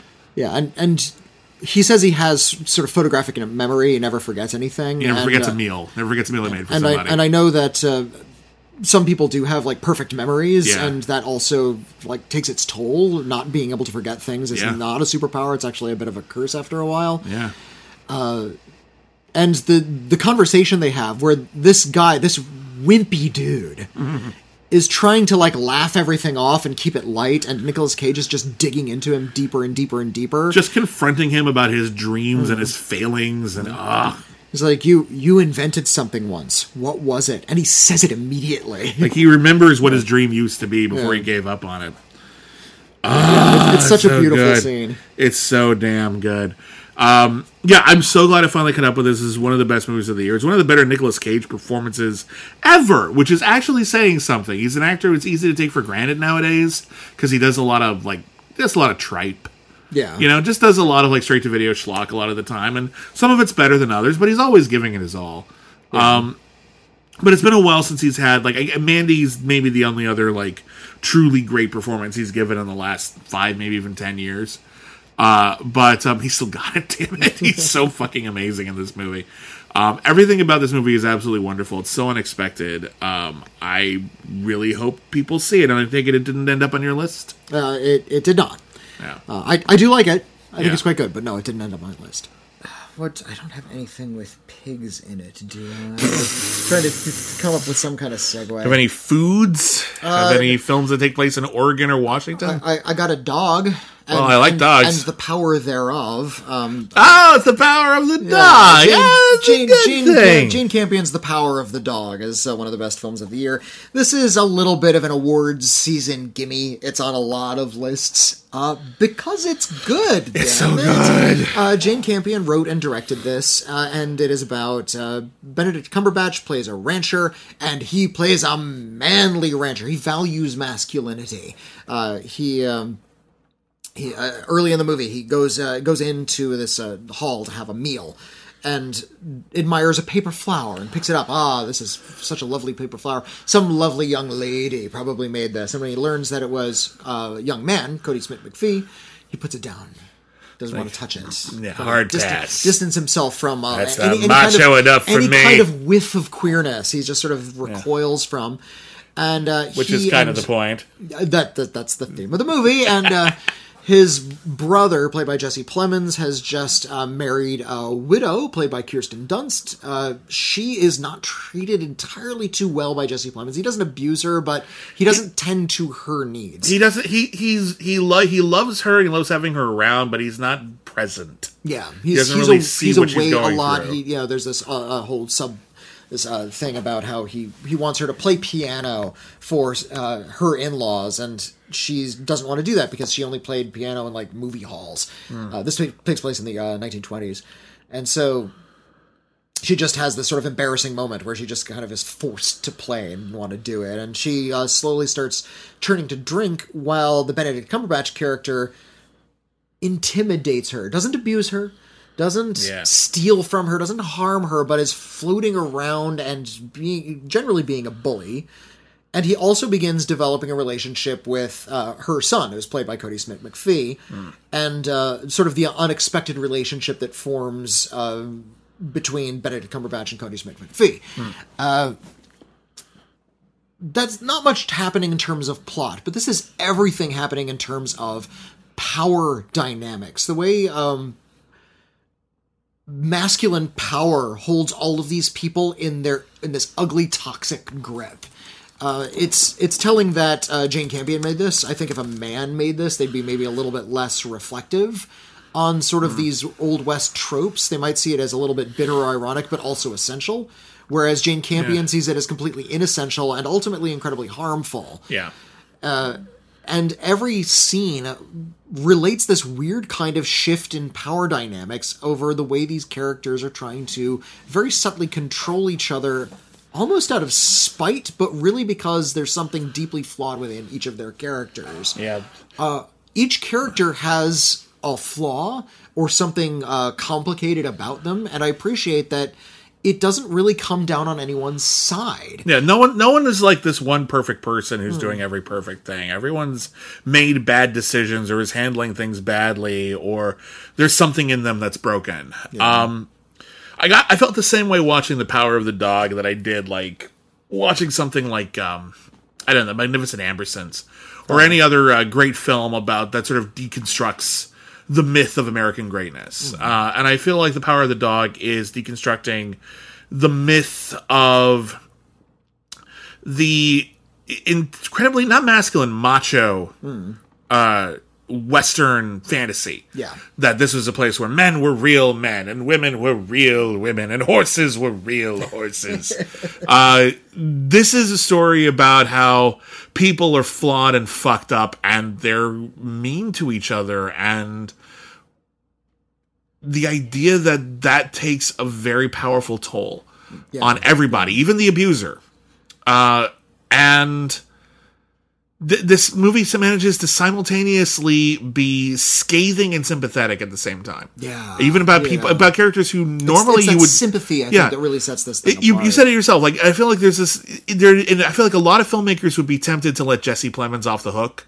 Like uh-huh. maybe, maybe he'd be like, "Oh, he's a little unobservant, but he's a nice guy." It's like Jane Campion's like, "No, he's fucked up all of this too. Everyone's." Bad here. Everyone's doing bad things. It's and, a tragedy yeah, even, that is both even, incredibly easy yeah. to see coming and yet impossible to stop. Mm. Um, and it just unfolds like this incredibly... It's like a mathematical equation you can't imagine working. Mm. Uh, and when it, all of a sudden you've solved for X, everything comes crashing together and you realize that this has been... This is one of those rare movies where everything is incredibly meticulously laid out, and yet Jane Campion is... It feels really incidental. It yeah. feels natural. It doesn't feel like... You know, you're watching a movie, and, like, there's a scene where, like, someone just says, "Oh, I got this gun for Christmas," and you know that'll be important later. Hmm. Power of the Dog is full of so many of those things that you can't keep track of them anymore, and it's just... a world full of stuff where every single aspect of every character is important. Mm. And it overcomes this idea of dramatic structure and ultimately just becomes about this incredibly organic, powerful journey. Uh, it's weird that this is not on my list.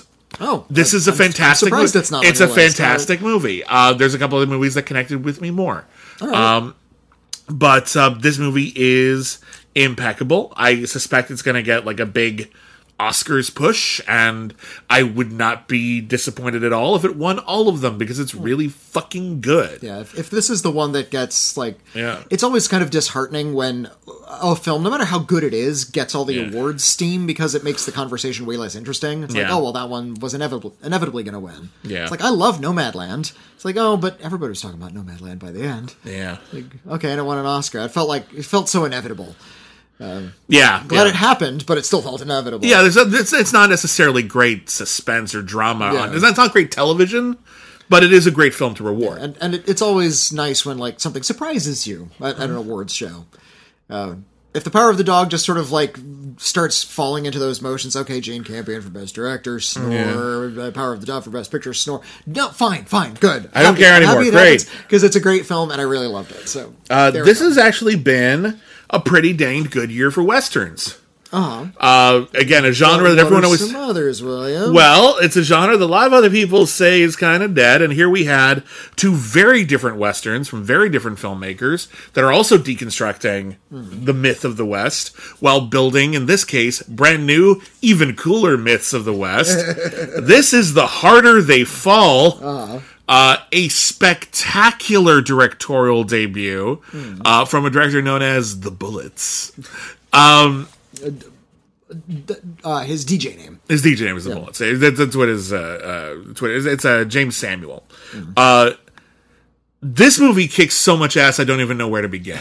This movie is is this. Th- there's there's an alternate universe, I feel, in which the virtuosic visual dynamism of a filmmaker like Sam Raimi mm. wasn't seen as something that only Sam Raimi could do, but actually became the house aesthetic for a whole generation of filmmakers, where we're not just telling a story, we are conveying that story with every single shot choice that we have, yeah. with every single piece of production design, with every single character choice. It's not just about conveying the story, it's about the act of telling the story. And one of the best told stories of the year is The Harder They Fall, which is a story about uh, mostly real life figures uh, F- from fictionalized versions of real yeah, life figures. Like much like, you know, uh, every single movie you've seen about Billy the Kid is mm. mostly bullshit. Like it's mostly right. it's mostly the sort of iconic legendary. Luca, you want to get off the counter there, buddy? Well, let me let me take care of uh, this. Thank you. He's this, uh, it's at the point now where Luca just wants attention. We've power, ignored him for too long. Cat over here. Uh, so The Harder They Fall is about a uh, group of uh, almost exclusively characters of color uh, who are uh, living and operating in the West. Many of them are incredibly exciting and unique outlaws, uh, played by the likes of uh, Idris Elba or Regina King, who really should be an Oscar nominee for this movie. She's so damn Regina good. Regina King is really good. Yeah, yeah. Um, or uh, uh, Lakeith Stanfield plays this mm. incredibly kind of slimy, really character. slimy, evil, confident. Yeah, he just makes my skin crawl. I, I love to hate him so much in this movie. Um, And uh, they're being hunted by another group of outlaws, uh, led by the fantastic Jonathan Majors, but also teaming up with uh, Zazie Beetz, Delroy Lindo, Lindo yeah. Delroy Lindo playing a very famous real-life lawman from the Old West, and um, it's all about them basically trying to destroy each other. We're getting this giant, larger-than-life figures from all walks of life, who all have these incredible Wild West superpowers. Basically, there's a sharpshooter, and there's yeah, yeah and, it's, and it's almost like a superhero team. It right? really is, and uh, it is about the iconography of larger than life characters and how so many of the the films and stories that have been told using this Wild West iconography, this larger than life, people in white hats, people in black hats, mm. uh, do-gooders and do-badders. Uh, operating on these all of these wonderful uh, uh, stages of like train heists and quick draw contests and uh, saloon dances and everything, and how that has been dominated by white people for a shocking amount of time. Well, and what, there were black I... people there the whole fucking time, and it feels like The Harder They Fall is attempting to make up for all that lost time in one movie. Yeah, yeah. It's not a shot in this movie is wasted. Every single shot in this movie is here to say, we are here to make the most awesome fucking Western you have ever seen, and here's the fucking thing, they did it. This is, I like the Western genre, it's not Whitney's favorite thing. Mm-hmm. This is one of the best Westerns. I love this Western a lot. I put this in a top ten list. Okay. It's really fucking good. It's, it came very close to being my number one movie of the year. It's so it's so colorful and energetic. Uh, yeah. Al- although we're dealing with a first-time director here, he knows how to shoot an action sequence. Oh, God, like, yeah. He, he knows how to sort of keep things sort of brisk and bright and clear. He knows how to... The climactic uh, shootout here is better than any action sequence in Spider-Man. Com- it's amazing. Communicate a lot about anyway. character, given just like yeah. a, a good performance or, you know, minimal information. Because there's a lot of characters in here. It's a yeah. This could have been a traffic jam, and he, he so deftly kind of makes sure we know exactly where everybody is and how they relate to one another. Uh, very much like Werewolves Within. Yeah. Uh, it's also a, a rather um, exhilarating... fulfills an exhilarating need to fill traditional white spaces with black characters. Yeah. Uh, it is, I feel like there there's a little bit of like Cheryl Dunier's The Watermelon Woman, yeah. where it's like, Very we, so. we have the myths, let's just make the myth. Yeah. Let's put, uh, let's put these characters in here. Yeah. Uh, and uh, these stories need to be told one way or another, and hmm. it's, there's, there's a need for them. We have to do yeah. it. So, yeah. So yeah, this is, this, this is very much about, uh, a black filmmaker yeah. putting these black characters in in a big way mm. in a place where they've uh, notoriously been excluded from. Yeah. But for me, this is the best action movie of the year. Okay. Uh, it's certainly, there, there's a word I've used, I've heard used to describe this movie, and I think it, it's perfect. Uh, we talk a lot about minimalist cinema. This is maximalist cinema. Yeah. Everything is as big as it can be, but instead of getting unwieldy and falling over, hmm. it just keeps building and building and building until you just can't help but be impressed. Yeah. Uh, I love this movie to pieces. Do not neglect this movie. It's so yeah, fucking d- good. Definitely see it. Not on my list. Okay. Um, just not, not for... And any reason other than just it's... Hey, to, we got to cut it off cut, somewhere. Whatever. Yeah. Uh, yeah. I, no, I, I really liked it. Um, you know, like you said, Western isn't necessarily my genre. That doesn't mean I don't like it when a good one comes along. Yeah, but you don't gravitate towards it. It's not, you don't have the same but, affection you know, I, I just, for it. I just know? talked about The Power of the Dog, which yeah. is very much a Western. So, yeah, um, yeah the... the The big action-packed shootout, um, you know, whenever a big action sequence begins, I just sort of, like, my mind starts fast-forwarding through the movie. It's like, okay, let's let's get to it. Yes, that's impressive, but let's get to the important part. That's what happens at the end of the action sequence. So the action is just sort of, I'm waiting. Uh, and uh, that's uh, a flaw of mine, not a flaw of this film. Ah. Uh, what can I segue into? I don't know. Well, um... Let's just go. Let's just take a merry little trip in hell. I want to talk about Julia Ducournau's Titane. Hey, that's on my list. Okay, good. um, this movie made me feel like I was bruised. uh, it, it is a very, uh, very odd picture.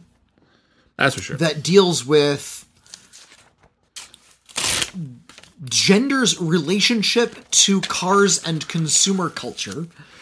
And masculine spaces that uh, need infiltration. I'll say that. uh, it is about the fluidity of gender as seen through the body of a car. And yes, this is the, the rather notorious film uh, from Julia Ducournau. She previously did a movie called Raw. Uh, it's about a young woman who has a plate in her head from a childhood car accident, who uh, is currently working as an exotic dancer who dances on on cars. Uh, one night, uh, and, and she's you know constantly being creeped upon by customers, uh, and she is not shy about stabbing them to get them away. Uh, one night, she has what might be a dream or might not, uh, has sex with a car. She climbs, there's this kind of dream sequence where she climbs in the back seat, and wouldn't you know it, over the course of the film, she realizes that she's been impregnated by a by car. the car. Yeah. And her body begins to go through these very strange changes. At the same time, we also learn that she's a serial killer. And uh, there's a rather harrowing, very brutally violent sequence at a party where she murders a bunch of people and has to go on the lam. I love the bit at the party because uh, she, she kills someone and it's clearly like, you know, this really intense emotional killing. Mm. And then she realizes that there's other people here and she keeps having so, to like, oh, another one, damn it. Yeah, yeah. It's not afraid uh, to have a sense of humor, this and, film. And she goes on the lam and falls into the care of uh, an older firefighter. Uh, and she... Even though he, she's made herself to look like his missing son. And she's kind of mutilated her face and, and cut mm. her body and, you know, she's wearing a binder. And, yeah. wearing a binder and, uh, and decides to sort of pose as this man's missing son. And he, it, it's sort of like uh, in The Simpsons, the Armin Tamsarian thing. It's like, yeah. we're just going to pretend that this didn't happen. Mm-hmm. So he's kind of pretending that this young woman He is, has his he has his doubts initially, yeah. but he's willing, he doesn't care. He's so he's lonely. To go along with it, he's so yeah. lonely, he just doesn't care. Mm. Um, and meanwhile, he's yeah. been, he's addicted to steroids and works in a firehouse. So there's a lot of masculine energy going on in this place where this young woman, or... now she's like sort of genderless, uh, starts to sort of o- absorb a lot of that gender energy. We could, mm. ha- we could go off on all kinds of theories as to what's going on in this movie. Cause there is a lot going on in this yeah. movie in terms of violence and body horror and bodily autonomy and gender dynamics and gender fluidity and how gender relates to, uh, car culture and firefighter culture, and how the feminine is going to be underneath everything, as is the masculine, and how those things are not necessarily separate. Uh, and you are riveted throughout this very brutal, violent, very strange movie yeah. where uh, very fantastical things are happening. She's impregnated by a car. Yeah, and you're That's not underlining sure how, all of this. You're not sure for a long time how literally you're supposed to take that. I'm not even entirely sure at the end how literally I was supposed yeah, to yeah. take that. Um, and that's kind of the magic of Titan, is that it, it com- feels completely unbeholden to narrative convention. Mm. Um, you recognize elements of it, genre elements, or, or certainly we can tell what's going on in terms of a narrative, but it occupies a very different headspace that it wants to explore without being restricted by expectation. Mm. Um, This is a movie that is exploring transformative uh, mentalities, uh, positive and negative. This is um, a movie about uh, defining oneself by relationships or lack thereof. Uh, this is a movie about car fucking. This is a movie about this is this is a movie that is covering so much material. One could almost suspect, if this were not Julia Ducournau, and if it didn't seem so sure-handed, and if they hadn't already made Raw, which is such a potent and thematically rich motion picture, mm. that one could almost think that it's just a bunch of stuff that happens. Like, it's just, they just put a whole bunch of stuff in here, but that's like saying that, like, Eraserhead is a bunch of stuff that happens. Like, no, this is all, whether or not it all falls together tidily, Mm. this is all one mind mulling over a topic yeah. and coming up with new and exciting and unique ways to visualize it, to challenge that topic and the characters who have made decisions or are coming to decisions about their lives within it. Um, this is a very powerful connection yeah. between Vincent Lindon, who's amazing in this movie, and um, I think it's Agatha Roussel. Um, mm. Yes. Uh, plays the lead. Um, their relationship is unlike any I think I've ever seen in a movie, and I buy them. Hmm. I'm not sure I approve, but, well, I mean, but I do buy them, and I do understand like where they're coming from and how their really loneliness, good. how their lonelinesses manage manage to fit together hmm. in a way that is incredibly powerful.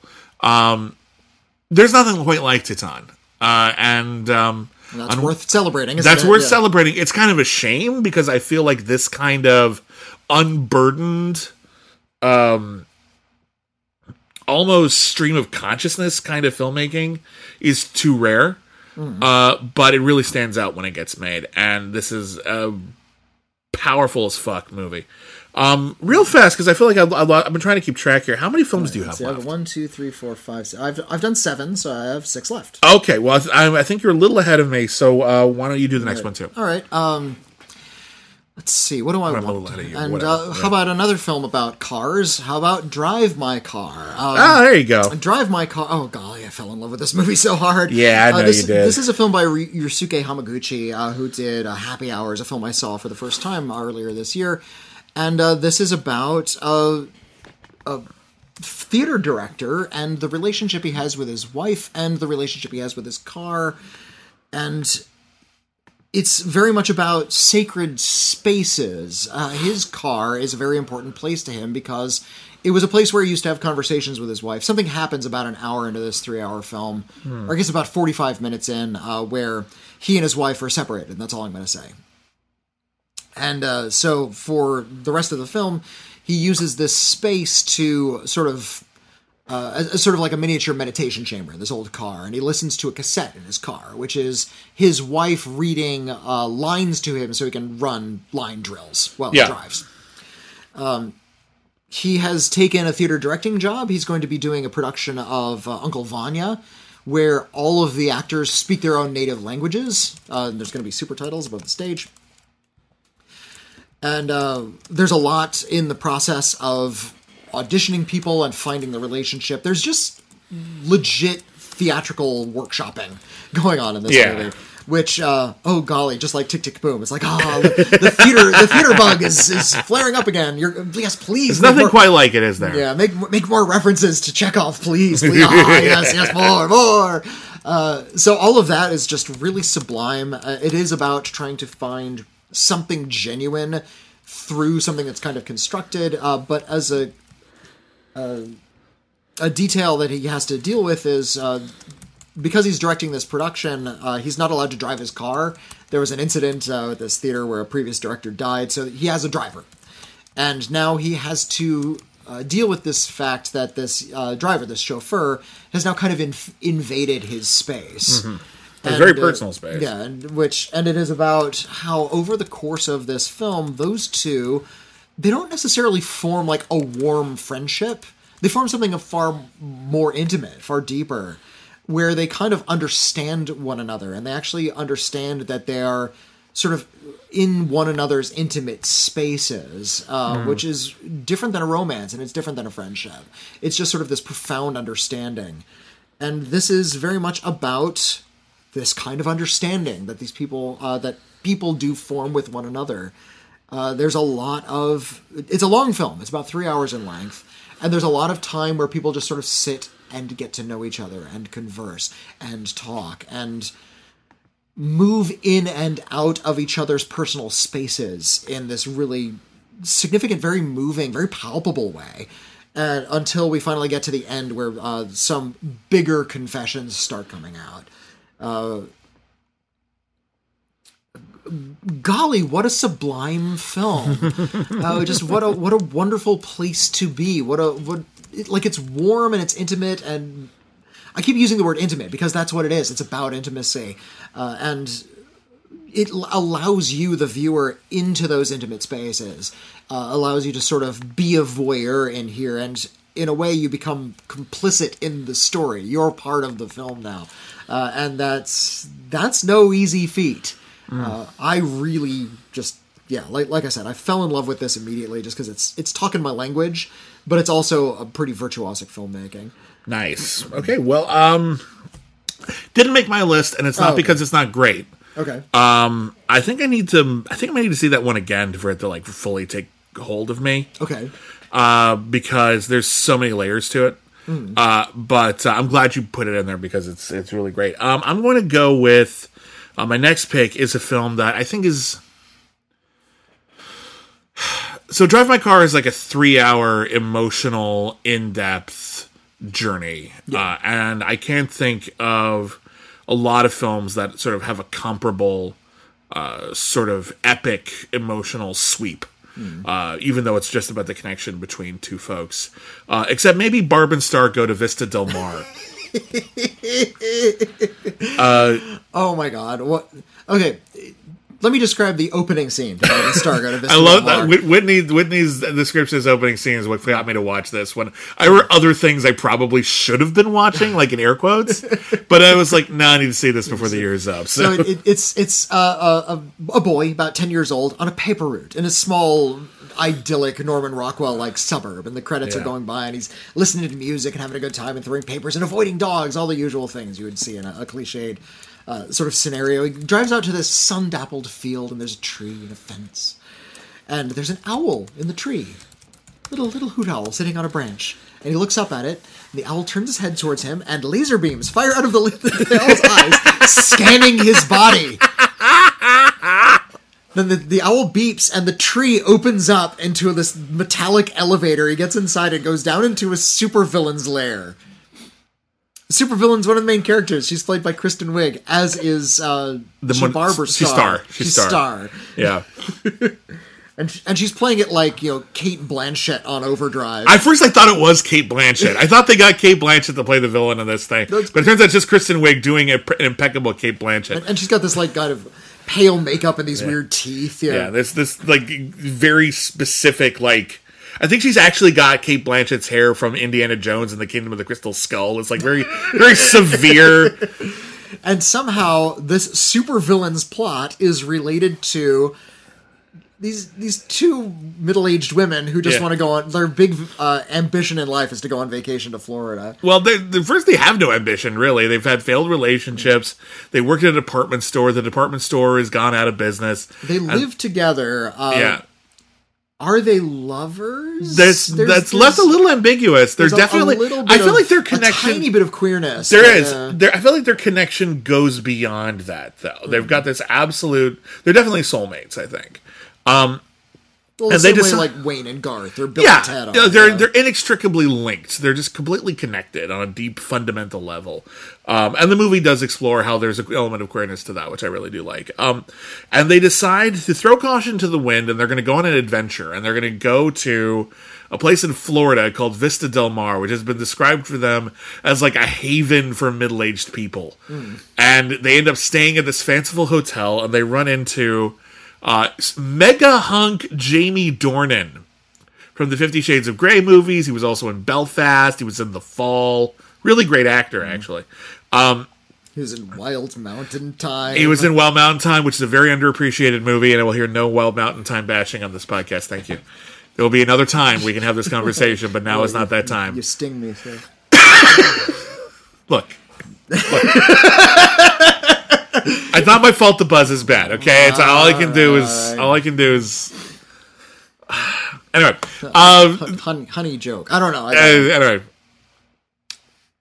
anyway. Anyway, Jamie Dornan is there, and he's working with Kristen Wiig, and he's working with Kristen Wiig to like do all this evil, nefarious murder, and um, he's only doing it because he's in love with Kristen Wiig, and what he wants is an official relationship. And what he realizes early on is that he's not really happy in this relationship, and so he gets drunk in the bar, and so do Barb and Star, and they end up like hanging out together, and then they have like an epic three-way. And then afterwards, they're all feeling a little weird about it, but then they all start kind of seeing each other on the sly, and then Barb and Star start sort of finding their own lives and their own interests apart from each other, while Jamie Dornan starts wondering if maybe true love is possible outside of supervillainy. And there's musical numbers, and there's so many silly jokes that are just perfect. There's, like, perfect cameos by the likes of Andy Garcia. And uh, and uh, a certain and a special cameo at the end, which I will not ruin, but yeah. made my heart a... jump with joy at this big reveal uh, at the end. That is just absolutely perfection. I, I first saw Jamie Dornan as Christian Grey, and those yeah. movies are pretty bad. Uh, yeah, they're they're they're not even all that sexy. Um, I think the first or, one is a little bit. I think the first one the understands first one. understands like there's that moment where like we're gonna fuck, but we have to. You know, we're, we're, it's all the build-up. Yeah. It's all about setting boundaries and everything like that. I, and I think I, I, I think it understands that sexual tension really well. I think that first movie is not a good movie, but I think it hits yeah, in a way I, that I can see why people like it. I think the characters are terribly boring. They're um, a little... They're, they're drab. I, I made it one hundred pages into that book, and the only reason I made it that far is because I was on a plane. Like, I, it's a really badly written that's book. Really, that's I could not really get through just it. Nothing else to do. Yeah. Um, Uh, and I, th- yeah, I think he was sort of done a disservice by Christian Grey. Yeah. Uh, and then I saw him in a movie like Wild Mountain Thyme, a movie I kind of kind of don't like at all. I love it uh, so much, but I cannot so talk about it without so, going to spoilers. So stupid. It's and, so uh, sweet. Stupidly, sweetly stupid. And um, I can live with that. Finally, some concessions are being it's made. It's like, okay, so w- w- is Jamie Dornan doomed to go down the Sam Worthington route where he never gets sort of like an interesting role and mm. you know, we just sort of... ages out of his like blockbuster era and like yeah. has to start taking more interesting roles later in his career. Mm-hmm. Uh, no, luckily he gets one of the funniest scenes, not only just in this movie, just of the whole year, where he gets to sing. Oh yeah, he's got a great musical number. He has a great musical number. Seagulls on the beach, won't you hear my prayer? He gets, rends his garment and sings to the heavens. And golly, he just nails it. He's it great. is great. Yeah. So he, if anything... Barb and Stargo to Vista Del Mar redeemed Jamie Dornan for me. And Belfast is fine, too. Belfast is also quite good. You should see The Fall, though. He's really creepy in The Fall. That was the T V show. That was like that was like what got him, oh, the Christian Grey thing. Oh, okay. He was a serial killer in that. It's genuinely terrifying performance. Like a really great performance. I saw Tarsem's film The Fall, but I haven't They're seen very different entities. Right. Very different entities. Um, but uh, in any case, he's a real breakout here. But this is a sublimely silly comedy mm-hmm. where... the jokes aren't operating the way that we're used to jokes in these broad comedies operating. There aren't a lot of easy uh, point and giggle moments where we're looking at like how pathetic people are or anything yeah. like that. There's actually about hope and how there is actually uh, opportunities for reinvention and adventure later on in life. It's about how the world is a very silly place, and that's a good thing. That's a wonderful mm. thing. It's about finding your independence within a relationship, which is important and often neglected. And it's also got, like, submarines and people flying out of cannons and culotte parachutes, and it's adorable. It is so damn funny. It is so inspired. That I think it's one of the best films of the year, and I okay. stand by that. I'm so glad I saw it. It's a delight. It's very, it, it it takes you off guard. It, it really it, does. It, lo- it looks like it's going to be dumb, and it is, but it's, it's also it's, pretty brilliant. Well, it's the kind of dumb that smart people make, and I yeah, think that's yeah. something that we get. We sometimes lose is the idea that, you know, oh, I want to turn off my brain. Yeah, but I want to make sure my brain is in good hands mm. before I do that. Right. And when you know that the silly movie with a bunch of silly jokes is being made by people who made those jokes because they're smart enough to know that those jokes are funny and not because they're not talented enough or too lazy to come up with smarter jokes is a very different thing. Mm-hmm. So, um, anyway, I love it to pieces. It's a wonderful film. Uh, God, I can't believe I only got three left. What do you, uh, what do you got going on? Um, I want to talk to you about Holler. Oh, uh, Holler is one of the best films of the year. Shit, I, I okay. Called, I called it uh, called it at the time, and I still feel that way.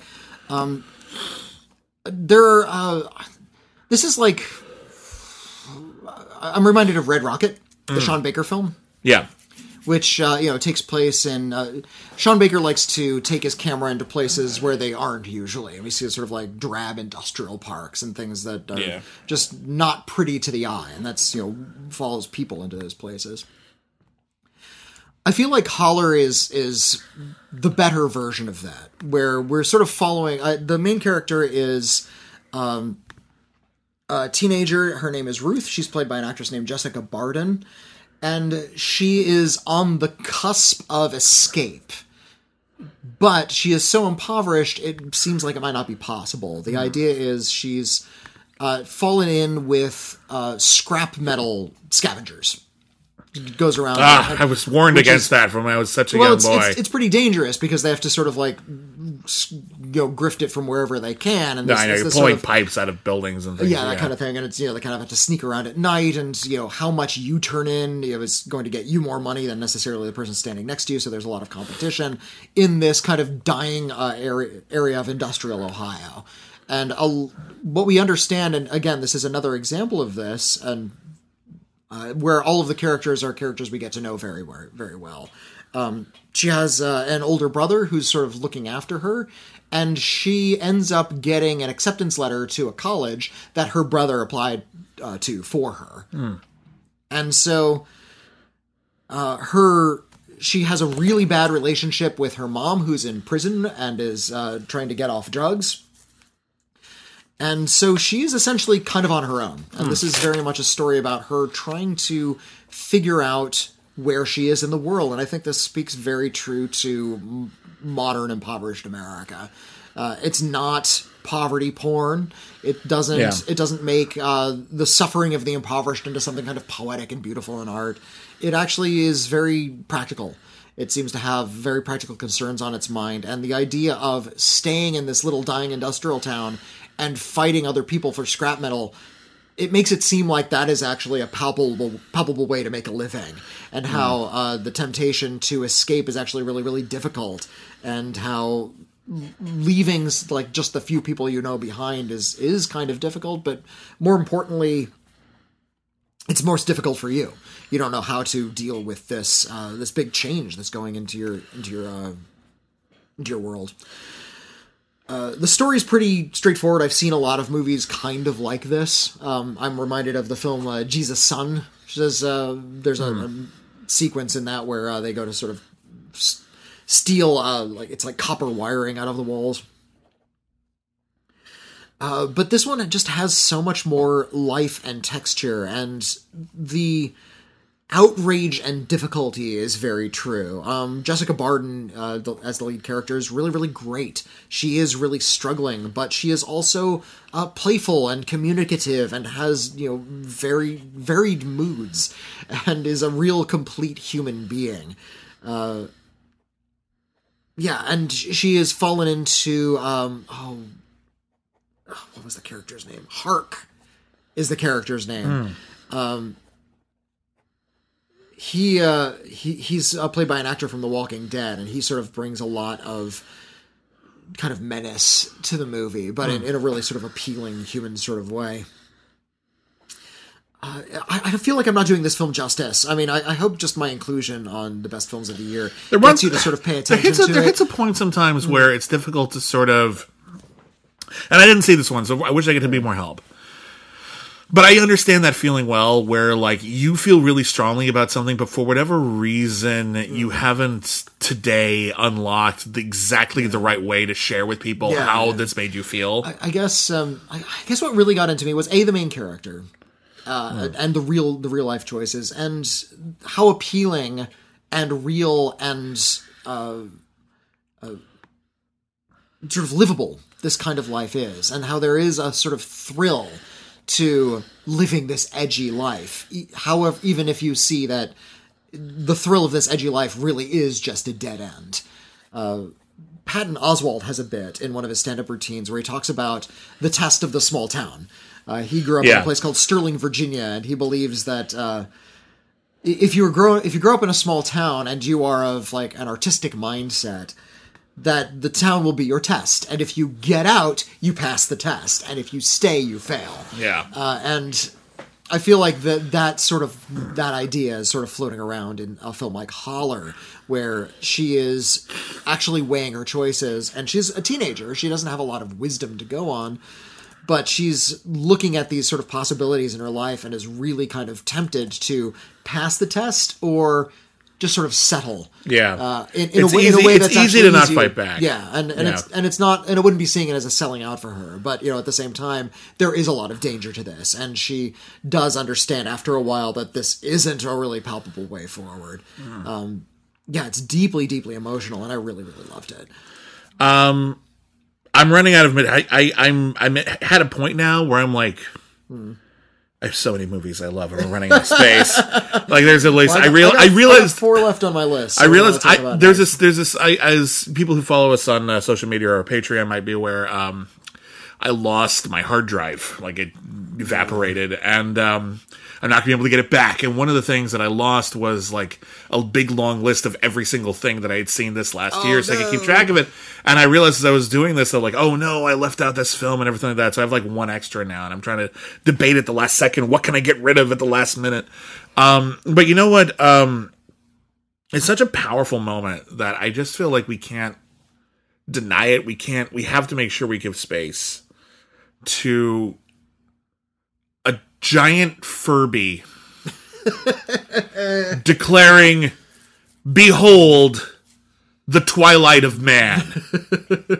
Let the dark harvest begin. Uh, the Mitchells versus the Machines mm-hmm. uh, is easily the best animated film of the year. Uh, it has not been necessarily a particularly great year for animated films. I don't feel like we've... I, I didn't see Encanto. I, that's the know. one I missed. That's the one big one I missed, and I hear it's really good. Luca is very, very sweet. Mm-hmm. I like it fine. I don't know if I want to support, like, Big Vespa. You know? Like, imagine... I know everyone's just like, oh, it's so sweet, they want a scooter. And I'm like, yeah, they use the word Vespa so many times in Luca. It's like, if if that movie had been about them wanting a Pepsi... We, it would be completely insufferable for the product placement. For some reason, it's fine if it's a Vespa. I don't know why. Um, there are other good animated films this year. I, Flea is very, very good as well. But I didn't see Flea. I liked Vivo. I'm I'm the mm-hmm. one person who liked Earwig and the Witch. I, I didn't care for it. I, I can see why you liked it, though. Um, it's, it's odd, and I appreciate it. I, I go for odd. I like odd a lot. But um, The Mitchells versus the Machines is one of the most flamboyantly entertaining motion pictures we had this year. Um, it is a story about a um, white, suburban, middle-class family, mm. uh, and their uh, gloriously queer daughter is off to film school, mm. and rather than simply fly there, uh, in one last attempt to bond with the family, the dad rather awkwardly uh, like sells off the plane ticket and says, "We're going to drive." And uh, by sheer coincidence, this happens to be the weekend uh, that uh, th- this film's version of Apple has released uh, a new operating system that's supposed to like delete the old operating system. And the old operating system said that uh, mankind hurts too much, man. They play with your feelings. So they're going to take over the world and uh, unleash an army of robots to destroy us all. And within very, very short order, the only human beings left unkidnapped by their machines are the Mitchells. Mm. And the Mitchells are dorks.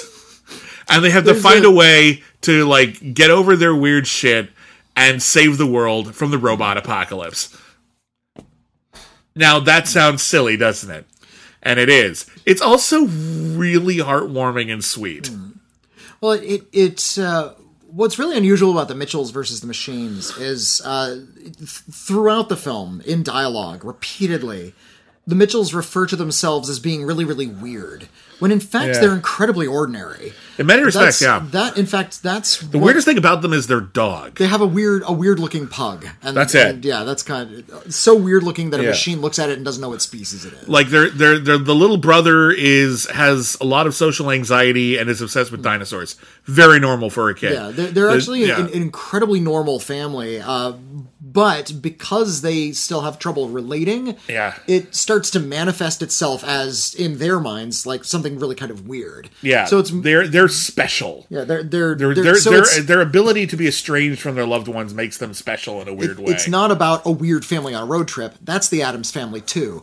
Uh, this is yeah, uh, yeah. this is about an ordinary family who has to overcome this idea that they are abnormal. And learn to bond in a, lo- a lot more of a, a traditional way. They have to learn to listen to each other. They have to learn to actually respect one another. And over the course of that, just the simple fact of being more present mm. with one another and actually uh, trying to care not just about what you're projecting onto others, not trying to read their mind, but actually just reading the room and listening to other people and trying to understand where they're coming from. You can't take them for granted. They're growing as individuals, whether they're kids or adults. Um, that becomes so empowering that they're literally flying through the air, beating the shit out of robots with laser swords and shit.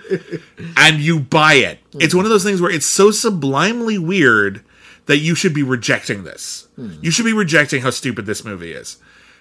And there's a couple of plot holes that kind of bug me, I'm not going to lie. But, like, it, overall, it happens so organically and with such vim and vigor that it gets away with every weird thing that happens in the movie. Every oddball choice, every strange image, every stupid joke.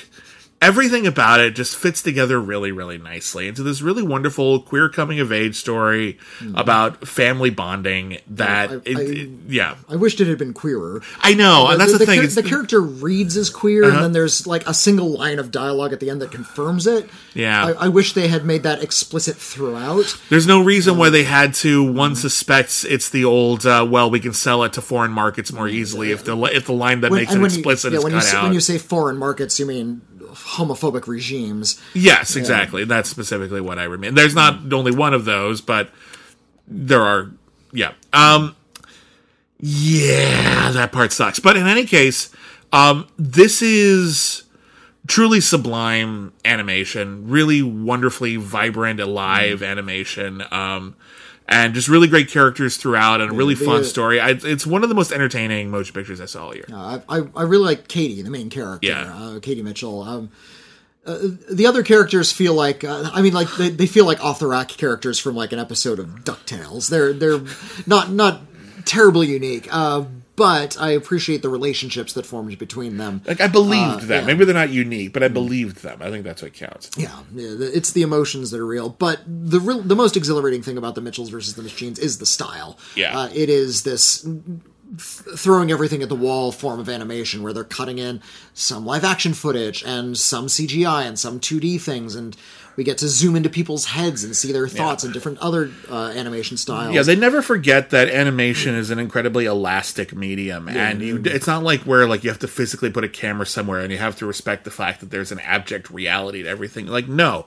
Everything can be manipulated to any degree possible to tell your story. And if your story is energetic enough, and The Harder They Fall does this in live action as well, you can warp it within an inch of its life as long as you're telling the story well. Yeah. And they do it beautifully. So I love it a lot. Yeah, uh, not, not on my list. Okay. Uh, I, I saw it. I, I really loved it when I first saw it, and it's sort of retreated from me a little bit. Mm-hmm. Uh, just maybe if you watch, if you watch it again, I think you'll. Pre- it's one of those things that's easy to take for granted when you're not watching it, and yeah, you watch it again, and you're just like, "Oh no, that, that shit holds up. That's great." Okay. Yeah.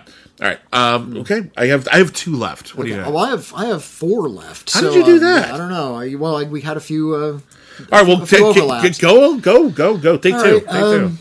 Well, uh, we'll, we'll, we'll go from uh, the visual poetry of The Mitchells versus the Machines to poetry uh, in the movie Summertime. God damn it. Uh, okay, that's my number one. Uh, is it really? No. yeah. Well, good, uh, because this is a damn fine film. Uh, and it's a damn fine film because I live in L A. I gotta yeah. admit, a lot of it is very personal. Um, this is about... Uh, it's a day in Los Angeles, and we drift throughout the city in different neighborhoods therein, following different people. Very much like Richard Linklater's Slacker, for a new generation. uh, just as good as Slacker, by the way, in terms of its honesty and its clarity of voice. Oh, yeah. And each one of these uh, characters we follow recites a poem they wrote. They are that they yeah. the, the poets on camera wrote themselves. Yeah, these are these are it's a cast of uh, almost, if not entirely exclusively, poets, mm. uh, and they've all worked on their characters and they've come up with yeah. very poignant. And very alive and exciting, and often very funny.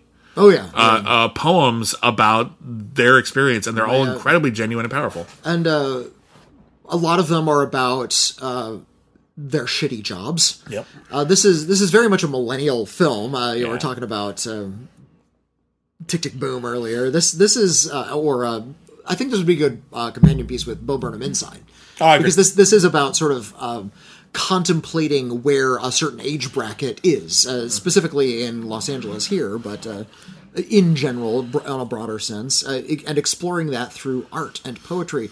Poetry is a beautiful art form that is kind of poo-pooed as something very uh, hoity-toity and far away and intellectual, when really mm-hmm. it's incredibly immediate yeah. and incredibly uh, important. And I feel like... Yeah. It's weird to me that like this, this movie kind of works within the... Um...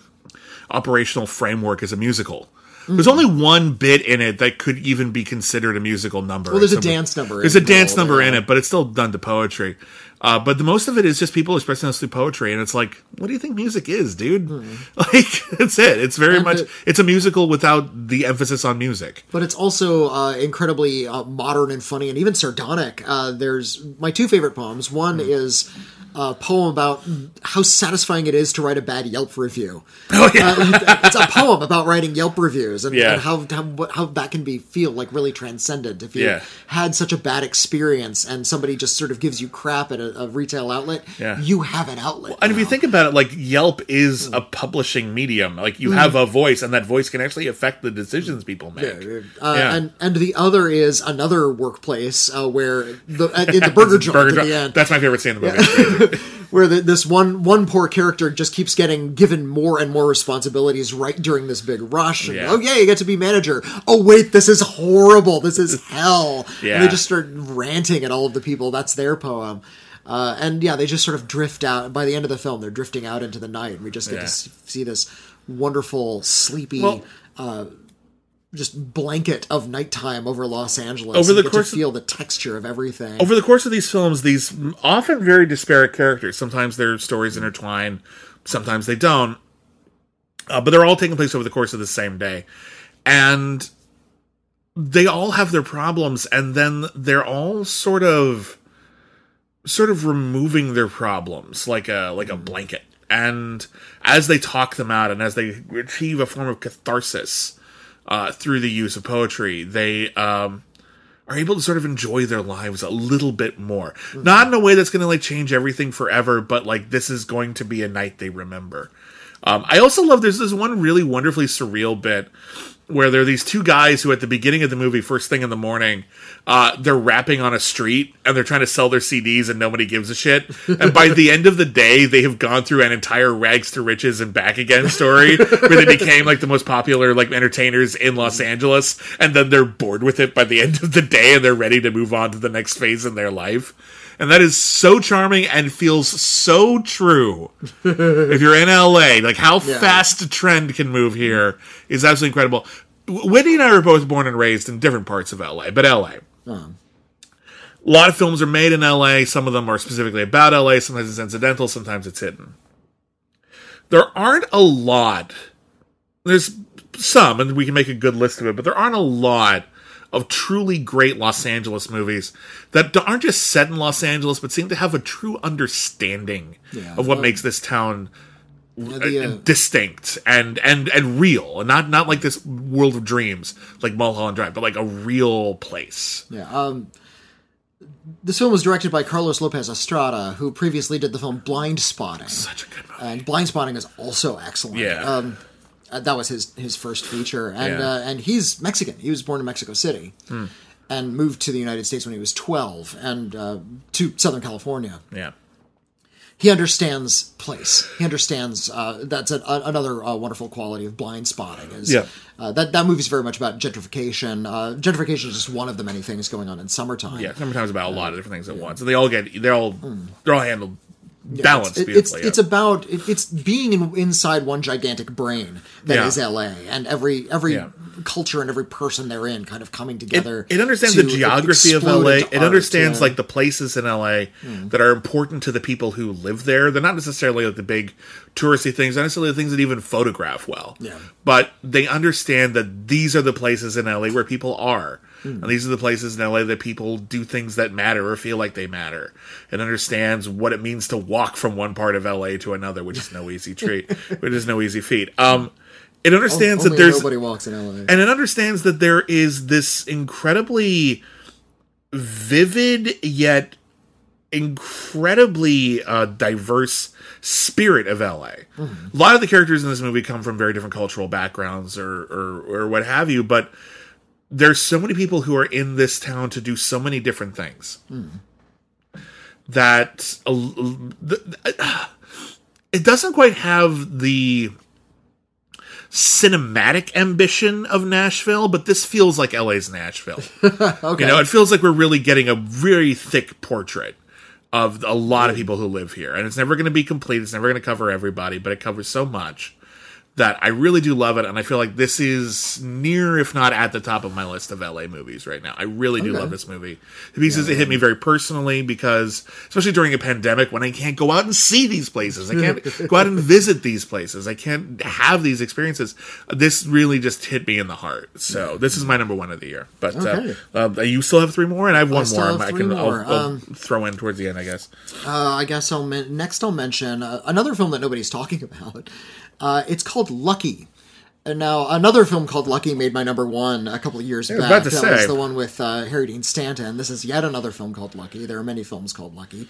Uh, this is the film directed by Natasha Kermani. It was written and stars Brea Grant, who is in a, a pretty fun horror film earlier in the year called After Midnight.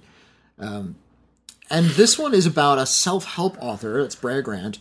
And she, uh, she lives with uh, kind of a, a terse um, husband. One night, a man breaks into their home.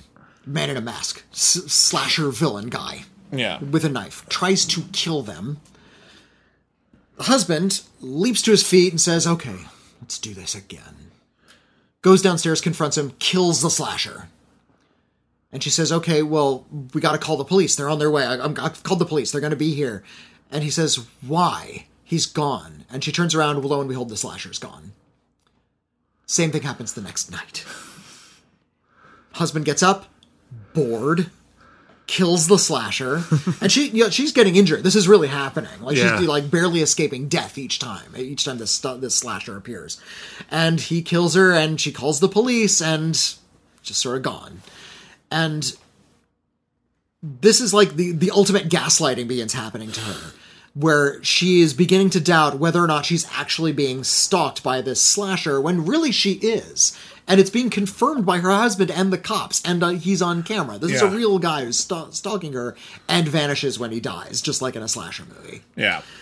Uh, this isn't about, of course, the mechanics of that. This is about how uh, this kind of condescension is something that uh, she has to deal with every day. She is a self-help uh, author, and she's very successful, and yet everywhere she goes, people talk down to her. Yeah. And ask her very oversimplified questions about her life and how great it is that she's married and has a home, how lucky she is, hence the title. She, you're lucky mm. to have all the things you do, when really this sort of pervasive force of male condescension personified in the face of a masked slasher is constantly stalking to her, stalking her. Yeah. And uh, at, at first, yeah, for a long time you think maybe she's mad, or maybe this is some weird alternate reality where like rules don't really apply, until she meets somebody else that it's happening to. Oh wow! That this same stalker is like stalking two people now. Uh, I feel like uh, Natasha Kermani and Brea Grant, uh, director and writer and star, Uh, are really trying to nail in uh, sort of the exper- what it feels like to experience misogyny. Yeah, uh, where what it feels like to feel uh, to feel casual microaggressions of sexism. This time it's writ large, because rather than being casual microaggressions, it's physical aggression. Yeah, yeah. Uh, and how how the world is. Makes you feel like a fool when you express concern. Yeah.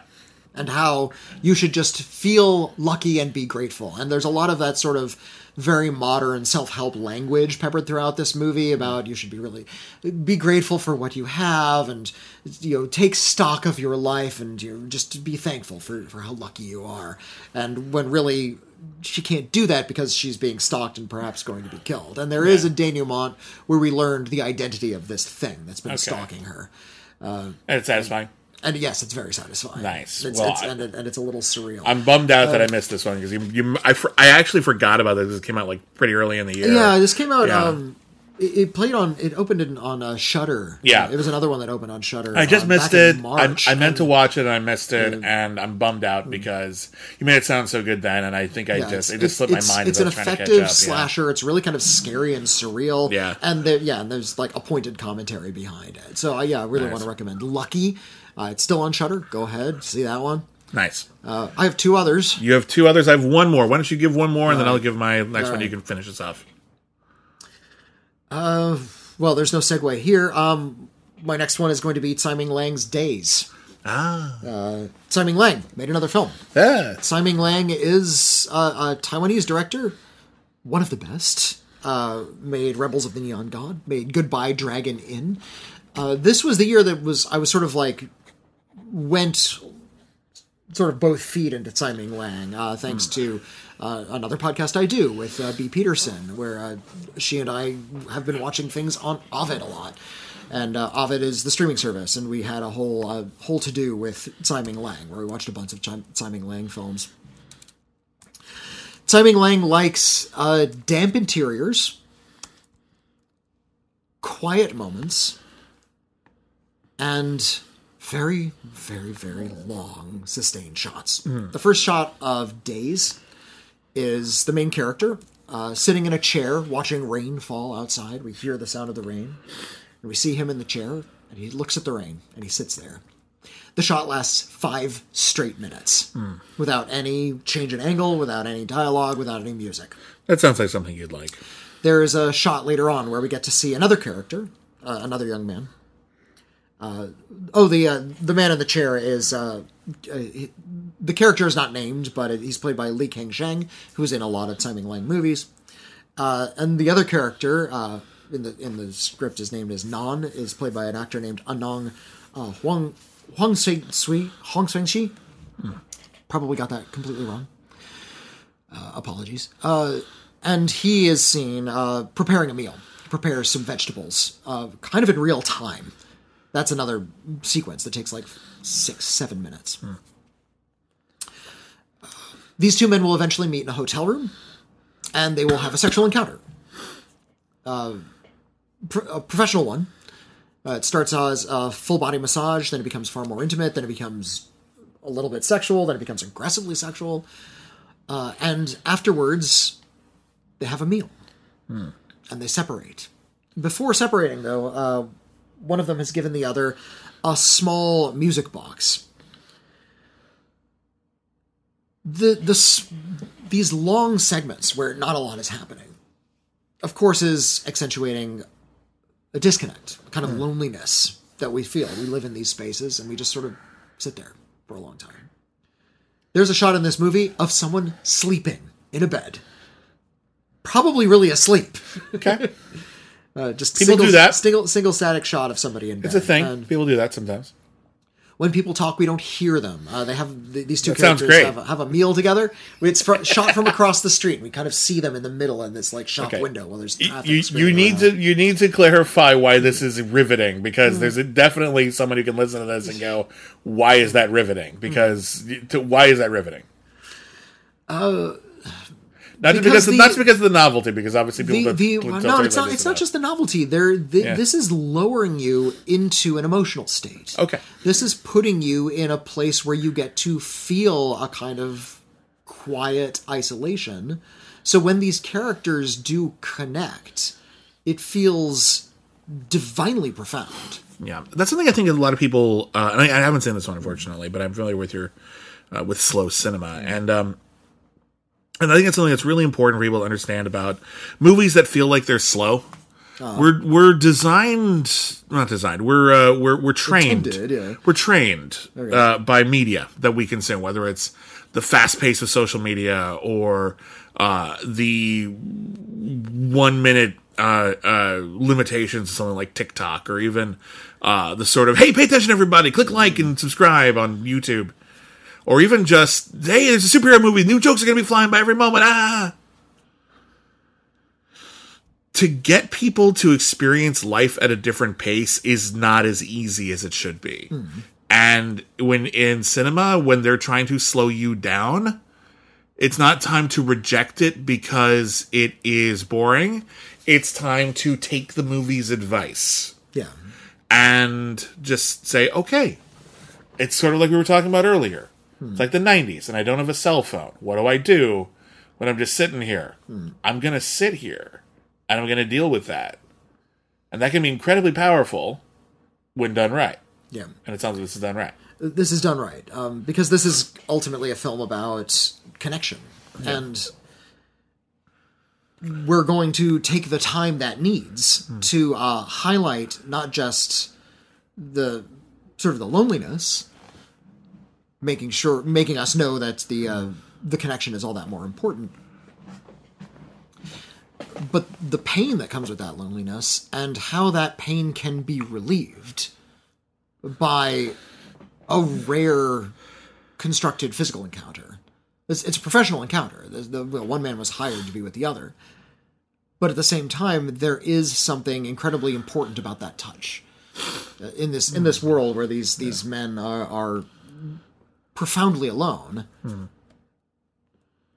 that intimacy is now everything for them. Yeah. And it's everything for us. Golly. Good golly. Yeah. It's exhilarating to watch. You know, uh, in some respects, you and I are very different people. uh, I think if you listen to this uh, to this list, you can tell like we've got some overlap. Yeah, and uh, certainly the things that you you're celebrating that didn't quite make my list are things that I deeply respect and appreciate. And if the lists were a little different, or maybe we're doing this on a different day, they'd be on my list. Um, but you know, that's your that's the second to last pick. Yeah, right. That's like it's like my n- it's your, number two. It's unofficially yeah. your number two, right? Film of the year. Uh, mine was Summertime. That's my number one film. But uh, for my number two, and this is like, these were the two films hmm. that I was debating to be my number one. Well, well you you put on, you know, Venom two on your list. Yeah, I, I, got, I, got, I can appreciate, uh, I can find things to appreciate about the mainstream or the esoteric. Hmm. But regardless, you know, the films that like you were clearly like sort of lingering on and wanted to save to talk about last... This incredibly contemplative and slow and powerful yeah. and intimate uh, motion pictures, and uh, you know, Summertime is an intimate film, but it's you know, it's a big oh, I, I know sweeping. What your number two is, isn't it? Yeah, it's Psycho Gorman. Oh, I thought you were going to say Malignant. No, I like Malignant a lot. It's Psycho they, Gorman. That's a good Psycho double Gorman feature, great, Malignant yeah. and Psycho Gorman. But no, it's Psycho Gorman. Um, Psycho Gorman is so fun. Psycho Gorman is sublime. You yeah. know, we've talked a bit about uh, a film that we both really, really love uh, is uh, Captain Underpants. Oh, yeah. Captain Underpants, and I've said this before, feels like the closest we're ever going to get to a Calvin and Hobbes movie. In a way. Because, yeah, like, yeah. just because of, like, the design of the characters and the attitude towards childhood and childhood imagination and how that's kind of uh, raucous and uh, renegade, but it's also very sweet and charming. Um... Psycho Gorman is probably the closest we're going to get to a film made by Calvin, where it's just about imagination and also absolute destruction and chaos. There's a scene in this movie where a young girl named Mimi, who has is a psychopath, who's, who is who is who is a very, very powerful young individual. Mm. Um. Over the course of the film, she has accidentally uh, stumbled across uh, an amulet that gives her absolute power over basically Cthulhu. Like, he's basically the most powerful a, evil god in the universe. He's a, a he's a char- he's a member of Gwar. Like, he's got no. sort of a heavy metal quality. Every too. single it's wonderfully well designed. It's it's low budget, and you can tell, but they put the money where the money needed to go, which is in like the character design. So there's a bunch of like really fun different monster effects throughout this entire thing. But uh, Mimi has the power to control Satan. Hmm. And there's a bit towards the end where the entire thing is going to come down to basically good versus evil playing a game of Calvin Ball. a game I, I forgot with, the name of the game. Though, I also like, forget the name not, of the game offhand. It, I was it, trying to look it up. It's a game they make up as they go along. Yeah, yeah. The, the rules make no sense whatsoever, and only Mimi knows them. Um, there's a scene where, where this young girl, and she's like maybe, what, nine? Yeah, she's pretty young. Give or take. She's dealt with murder, mayhem, the rea- the knowledge that organized religion is itself a form of oppression that rivals what we know of as genuine evil. Mm. Uh, the idea that genuine evil is also kind of human and also gloriously queer. Um, and um, there's a bit where before everything goes down, I, she... I uh, cannot forgive boys. Or do I? Been quoting that all year. Um, there's a bit where she, like, prays. She's got, like, a crucifix on the wall. And um, she says, God, I need your advice. Hmm. A huge battle between evil and worse evil is about to go down, and I have a very big decision to make. Which shades should I wear? Trick question. I know I'm going to wear the zebra ones. Why am I even talking to you? There's a new god in town, and his name is Psycho Gorman, and he's coming for you, buddy. This is a, this is a story about a, a young girl who is living in... I, I don't even know how to describe this. Imagine all of the movies you've ever seen about young boys who get the freedom to do where the fuck they want. They get to be the Goonies. They get to be the Monster Squad. They get to be all kinds of... It's basically all of these opportunities that have not necessarily been afforded to young women. And she is the pent-up rage about all of that. And she's going to take every opportunity with all of these godlike hell powers to fuck shit up for her own amusement. And seeing her do it is somehow weirdly... It's evil, but it's also empowering and glorious. I'm reminded of the, this main character, Mimi. Yeah. I, I was reminded very much of uh, other kid films that I'm very, I very much like, or other kid properties, yeah. where the main characters are essentially evil kids, yeah. or just weirdos who are into death. Yeah. Um, I'm reminded of uh, Lydia Dietz. Yeah. I'm reminded of Invader Zim, yeah. the character. Uh, I'm reminded of, of that ghoulish little girl from The Box Trolls. Yeah. The, these, um, I think this enthused... Uh, grim fascination with death and destruction mm-hmm. is a very real part of the child psyche. Uh, a lot of kids, and, yeah, in particular. And a, yeah. and a movie like Psycho Gorman understands and celebrates that. Yeah, I think, and I think that's something people don't understand about it. I know some people love this movie like we do, and mm. other people kind of reject it and don't really see the appeal. And I, for me, it's that I was a weird, creepy kid who was obsessed with monsters and shit. Yeah, yeah. And yeah, Mimi is maybe the worst case scenario of that, but she's also the one who is perhaps more confident in herself than any of that. Mm. And I see her as this sort of unbridled, maybe not healthy, but this unbridled childhood id that we just don't get to see, especially come from young women characters. Mm. Um, there's something that's incredibly...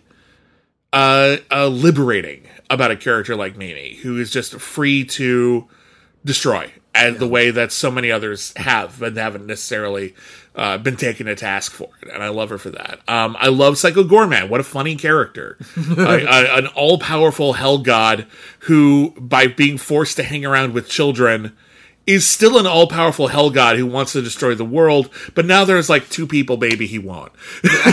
because he, because he's learned to like a couple of people. Um, but at the, at the same time, he's still a vicious bastard. He's evil! Uh, he's very yeah, evil! He wants to murder all these people, and there's the, yeah. like... Another uh, success of the... Well, first of all, there's this poor child. He turns into a brain. Uh, a giant brain! He turns a, a child into like a gigantic brain with a big eyeball on the front. Very Frank Henenlotter. Um, and... Uh, It's not just that attitude, though. This has a very sort of low-budget can-do spirit that mm. I just adore. Yeah. Uh, the creature design in this movie is great. So inventive. Uh, so S- creative. Psycho Gorman himself is, is, you know, functional, but yeah. you know, an actor actually has to be in that, so they have to mm. sort of make that a little bit more movable. But yeah, they're, they're also, yeah, you got to get a lot of emotion out of that character. There's also, yeah. like, a, a robot angel character that's sort of the villain. Looks cool. Uh, there's, yeah, that's like... Yeah. Uh, one that's just literally like a, a keg full of body a, parts. A and, vat of human entrails. I, yeah. I learned after with, that's the fact. That's a person. That's a yeah, character. It's, it's a vat of human entrails with that like has sentience. Robotic arms and legs and can spray you with like gore. Uh, I learned later that uh, that vat was voiced by one of the Red Letter Media guys. Nice. A guy named Rich Evans. Well, I'm uh, jealous of that. Yeah, so I thought that was pretty fun. No, no. I this movie has just crawled into my brain and made a home here. Um... You know, like some people like judge like the uh, significance, or maybe not significance, the uh, the lasting power of a film by how much it gets referenced or quoted. Uh-huh. Like, oh, we we we quote The Princess Bride all the time. We quote The Wizard of Oz all the time. We're constantly remembering it and referencing it, and whether it's in media or just at home, it's part of our lives. It's part of our lexicon. It's part of our vocabulary now. Uh, Psycho Gorman is. Within one year. It is definitely part of my vocabulary. I love this movie to pieces. Uh, it is a movie for strange kids and adults who remember being strange kids. And I love it to pieces. And I hope this ringing endorsement, where I came this close to making it my number one of the year, but I couldn't quite do it. I, I, I couldn't quite. Summertime was a little, little too profound for me. A little bit more important. Yeah. Well, I don't know about important, but profound. I think it's maybe a little bit more profound. But anyway, um, this movie is a delight. It's one of my favorite things. So, yeah. Okay. What's your number one of the year? Uh, my number one of the year, and this this was kind of kind of an easy one for me, actually. Oh. The number one was an easy one to pick. Uh, it is the final film by Nobuhiko Obayashi. Ah. It is Labyrinth of Cinema. Uh, what's Labyrinth of Cinema, Whitney? Well...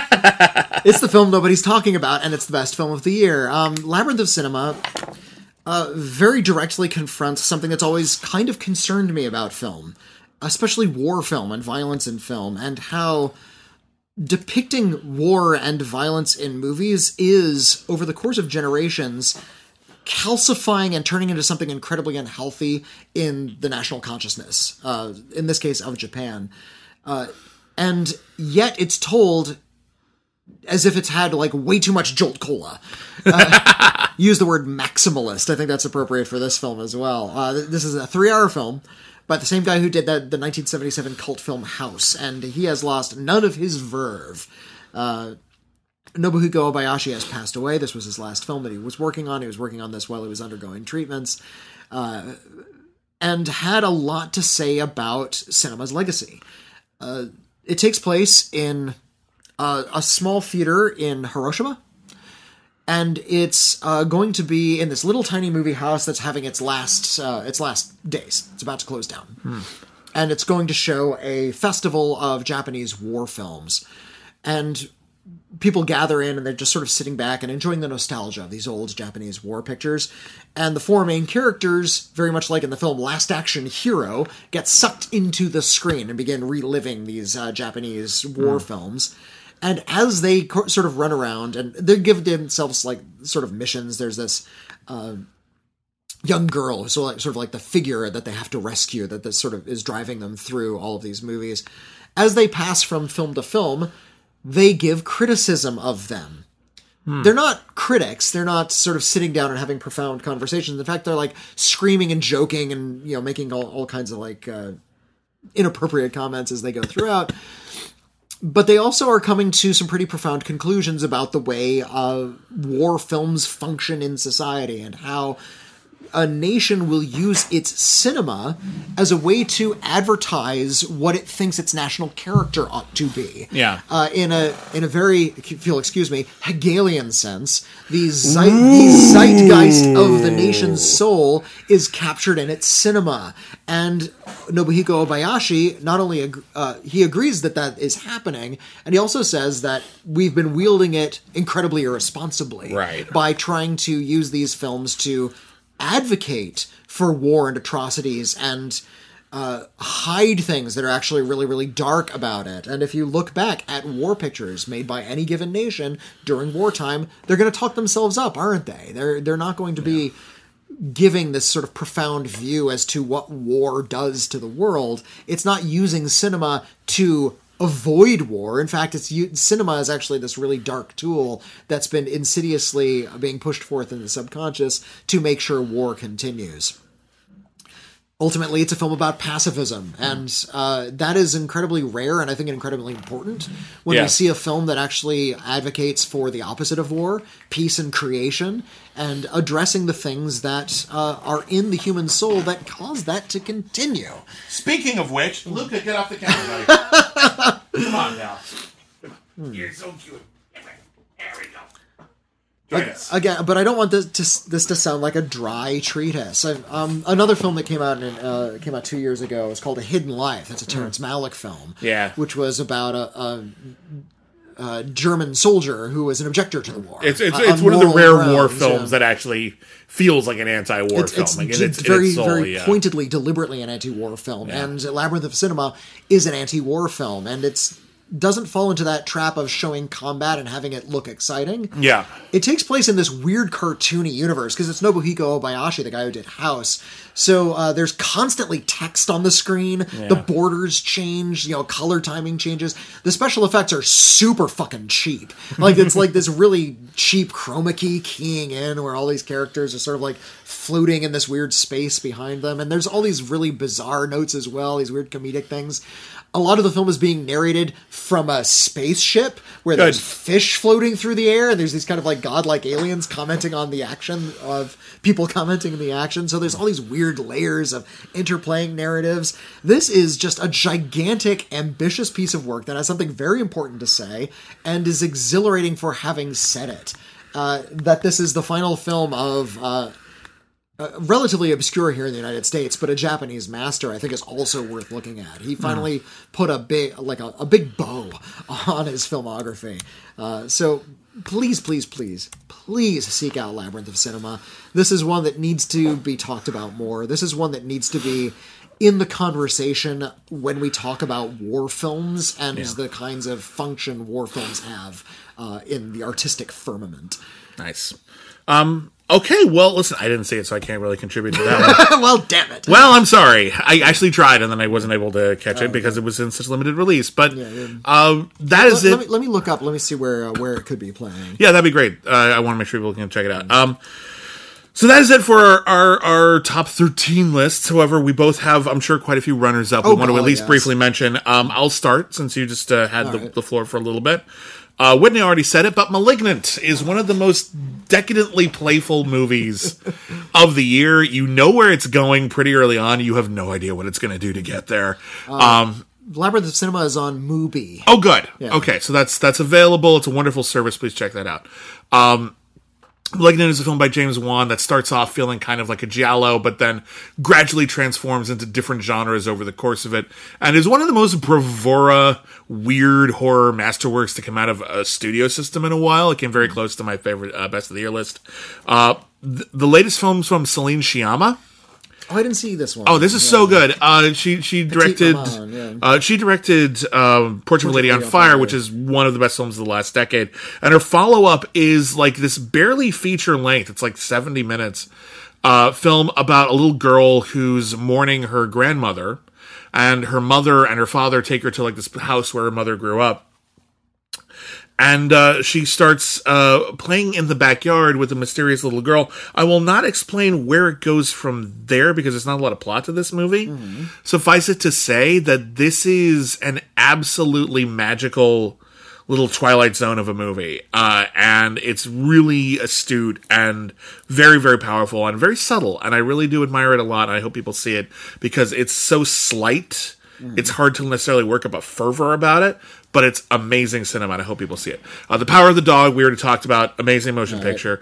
Um, don't need to really go into detail about it, but Spider-Man No Way Home was very satisfying to me as a Spider-Man fan. Uh, but, but, but I'll throw it in there. It's, it's, uh, your, it's your list. It is, and yet I still have to have that tone, don't I? Uh, Tick, Tick, Boom is really excellent, speaking of uh, Andrew Garfield. Uh, The Tragedy of Macbeth is one of the better Shakespeare adaptations we've had in a while. Yeah, good one. Excellent motion picture. Uh, my favorite prequel of the year was to a movie which I didn't even like that much, but the prequel is fantastic. Army of Thieves. Army of Thieves is a blast. Is a really entertaining heist thriller with a really, really great cast, fun direction, expertly edited. Like, it just moves like a freight train. Um, I had a wonderful time watching. It was one of the most entertaining films I saw this year, and I hope people don't overlook it as like this weird like cousin of Army of the Dead, which made a bigger splash. Uh, Benedetta, Paul Verhoeven's mm-hmm. new uh, uh, nunsploitation film, is uh, really quite poignant, and I think it just was a really good year, and that's the only reason it's not on my top list. Uh, Drive My Car is excellent. I was imp- I was surprisingly moved uh, by the Tom Hanks sci-fi movie Finch. Okay. Uh, it reminded me in a weird way of uh, you know my, la- my dad's last few weeks okay. uh, on this earth, uh, and uh, the way that uh, Tom Hanks is trying to leave behind a robot that will continue to take care of the one dog that he cares about in the apocalypse is uh, very poignant. And I appreciated that the movie never really gave in to uh, the temptation to turn into a genre flick and was always just a really great character story.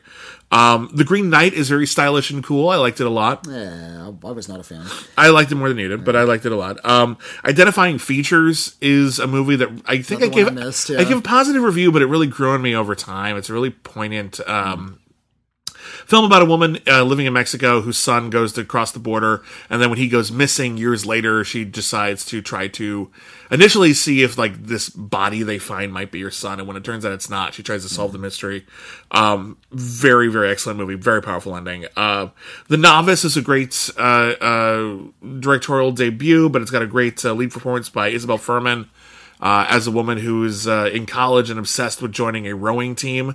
Um, it plays a little bit like Whiplash, but it's its own entity as well, and it's very, very excellent.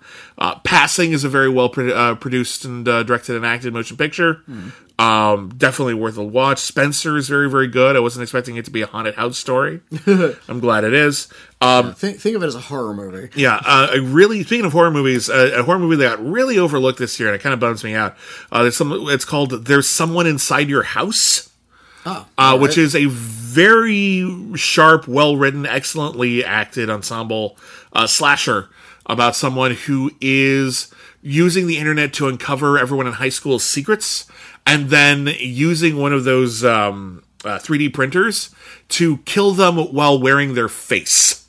To force oh, them geez. to confront them. Super creepy, oh, that's actually. Fun. All right. Yeah, yeah, yeah. It's it's very well written. It's it's got a great young cast. I'm, I really do think it deserved a better. Uh, uh, uh, uh, A bigger audience. I think I got overlooked. Yeah. Um, and then a film that I was, I have to admit, is dramatically better than its predecessor, even though it's still at least an hour too long and the epilogue sucks. But uh, Zack Snyder's Justice League, there's a, there's a solid two hours of superlative superhero cinema in that film. Okay. Like, that's really, really amazing shit mm. in that movie.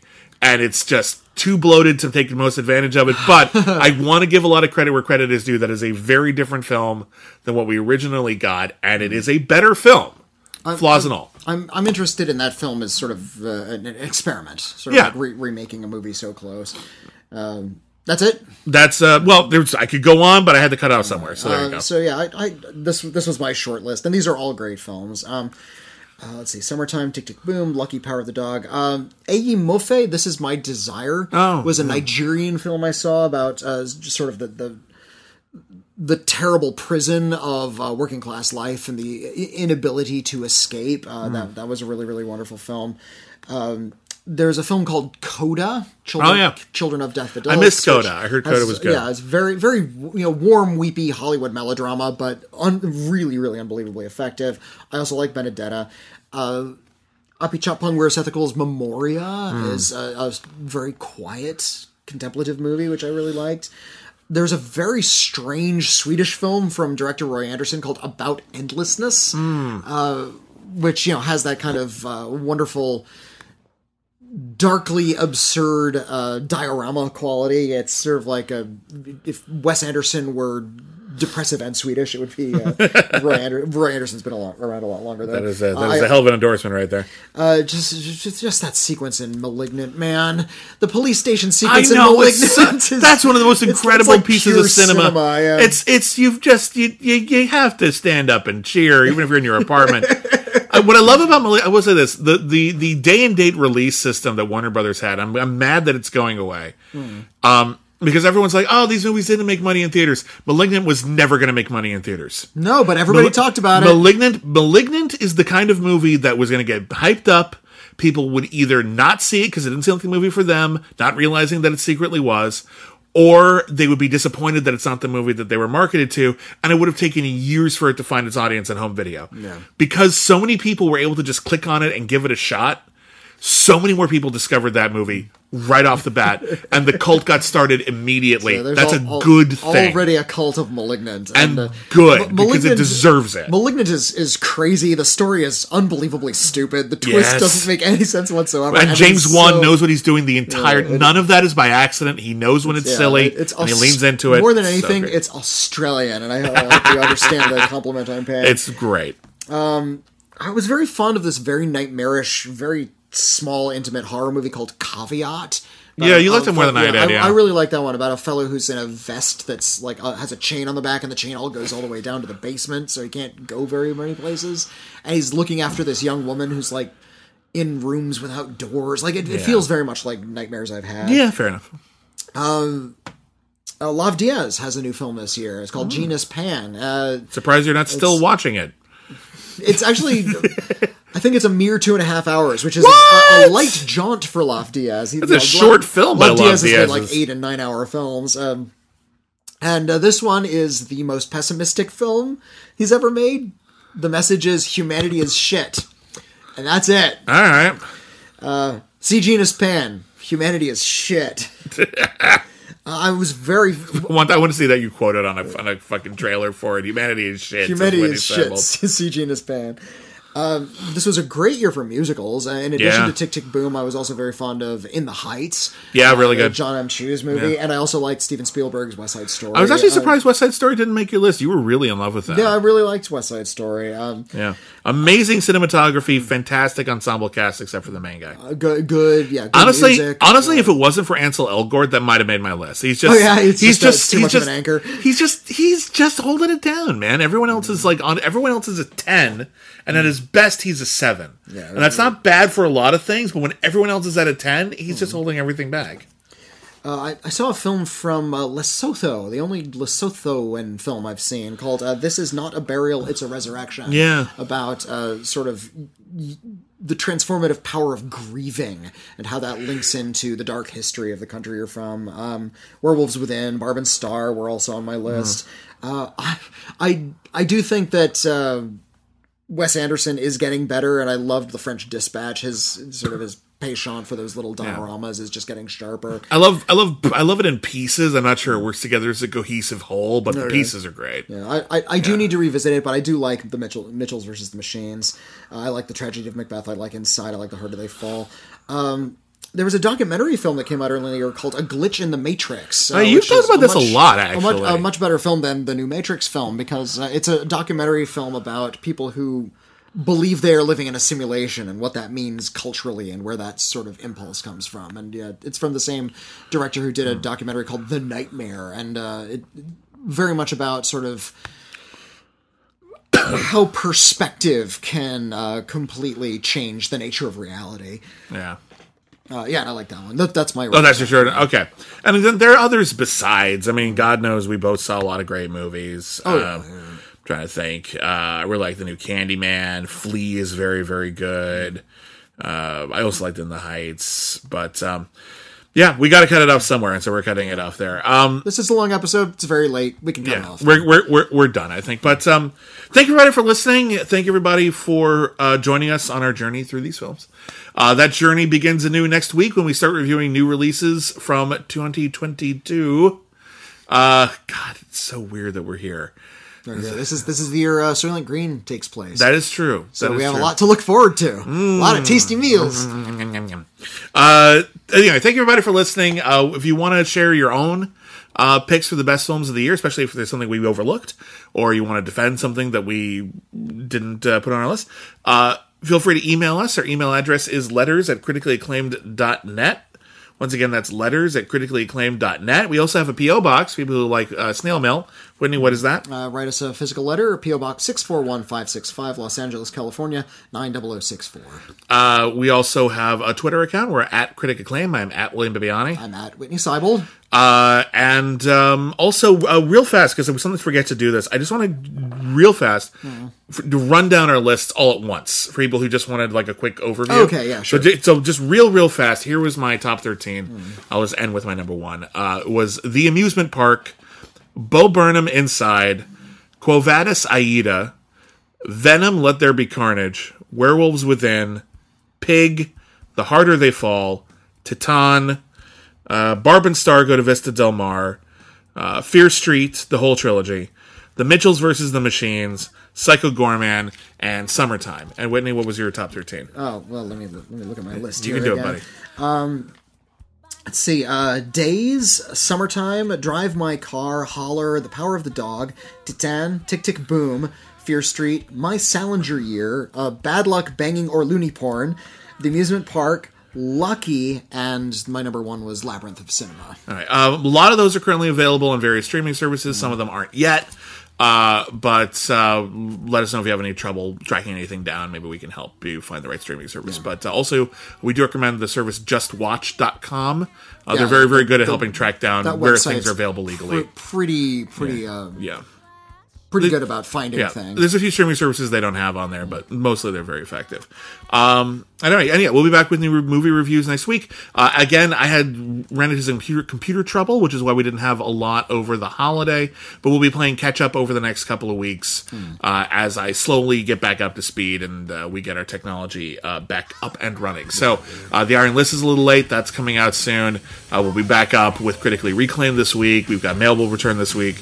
Uh, a lot of cool stuff is on the way. So, um, again, thank you everybody for listening. Have a happy new year. Thank you for joining us. And never forget, everyone's a critic. I want to go to the midnight show.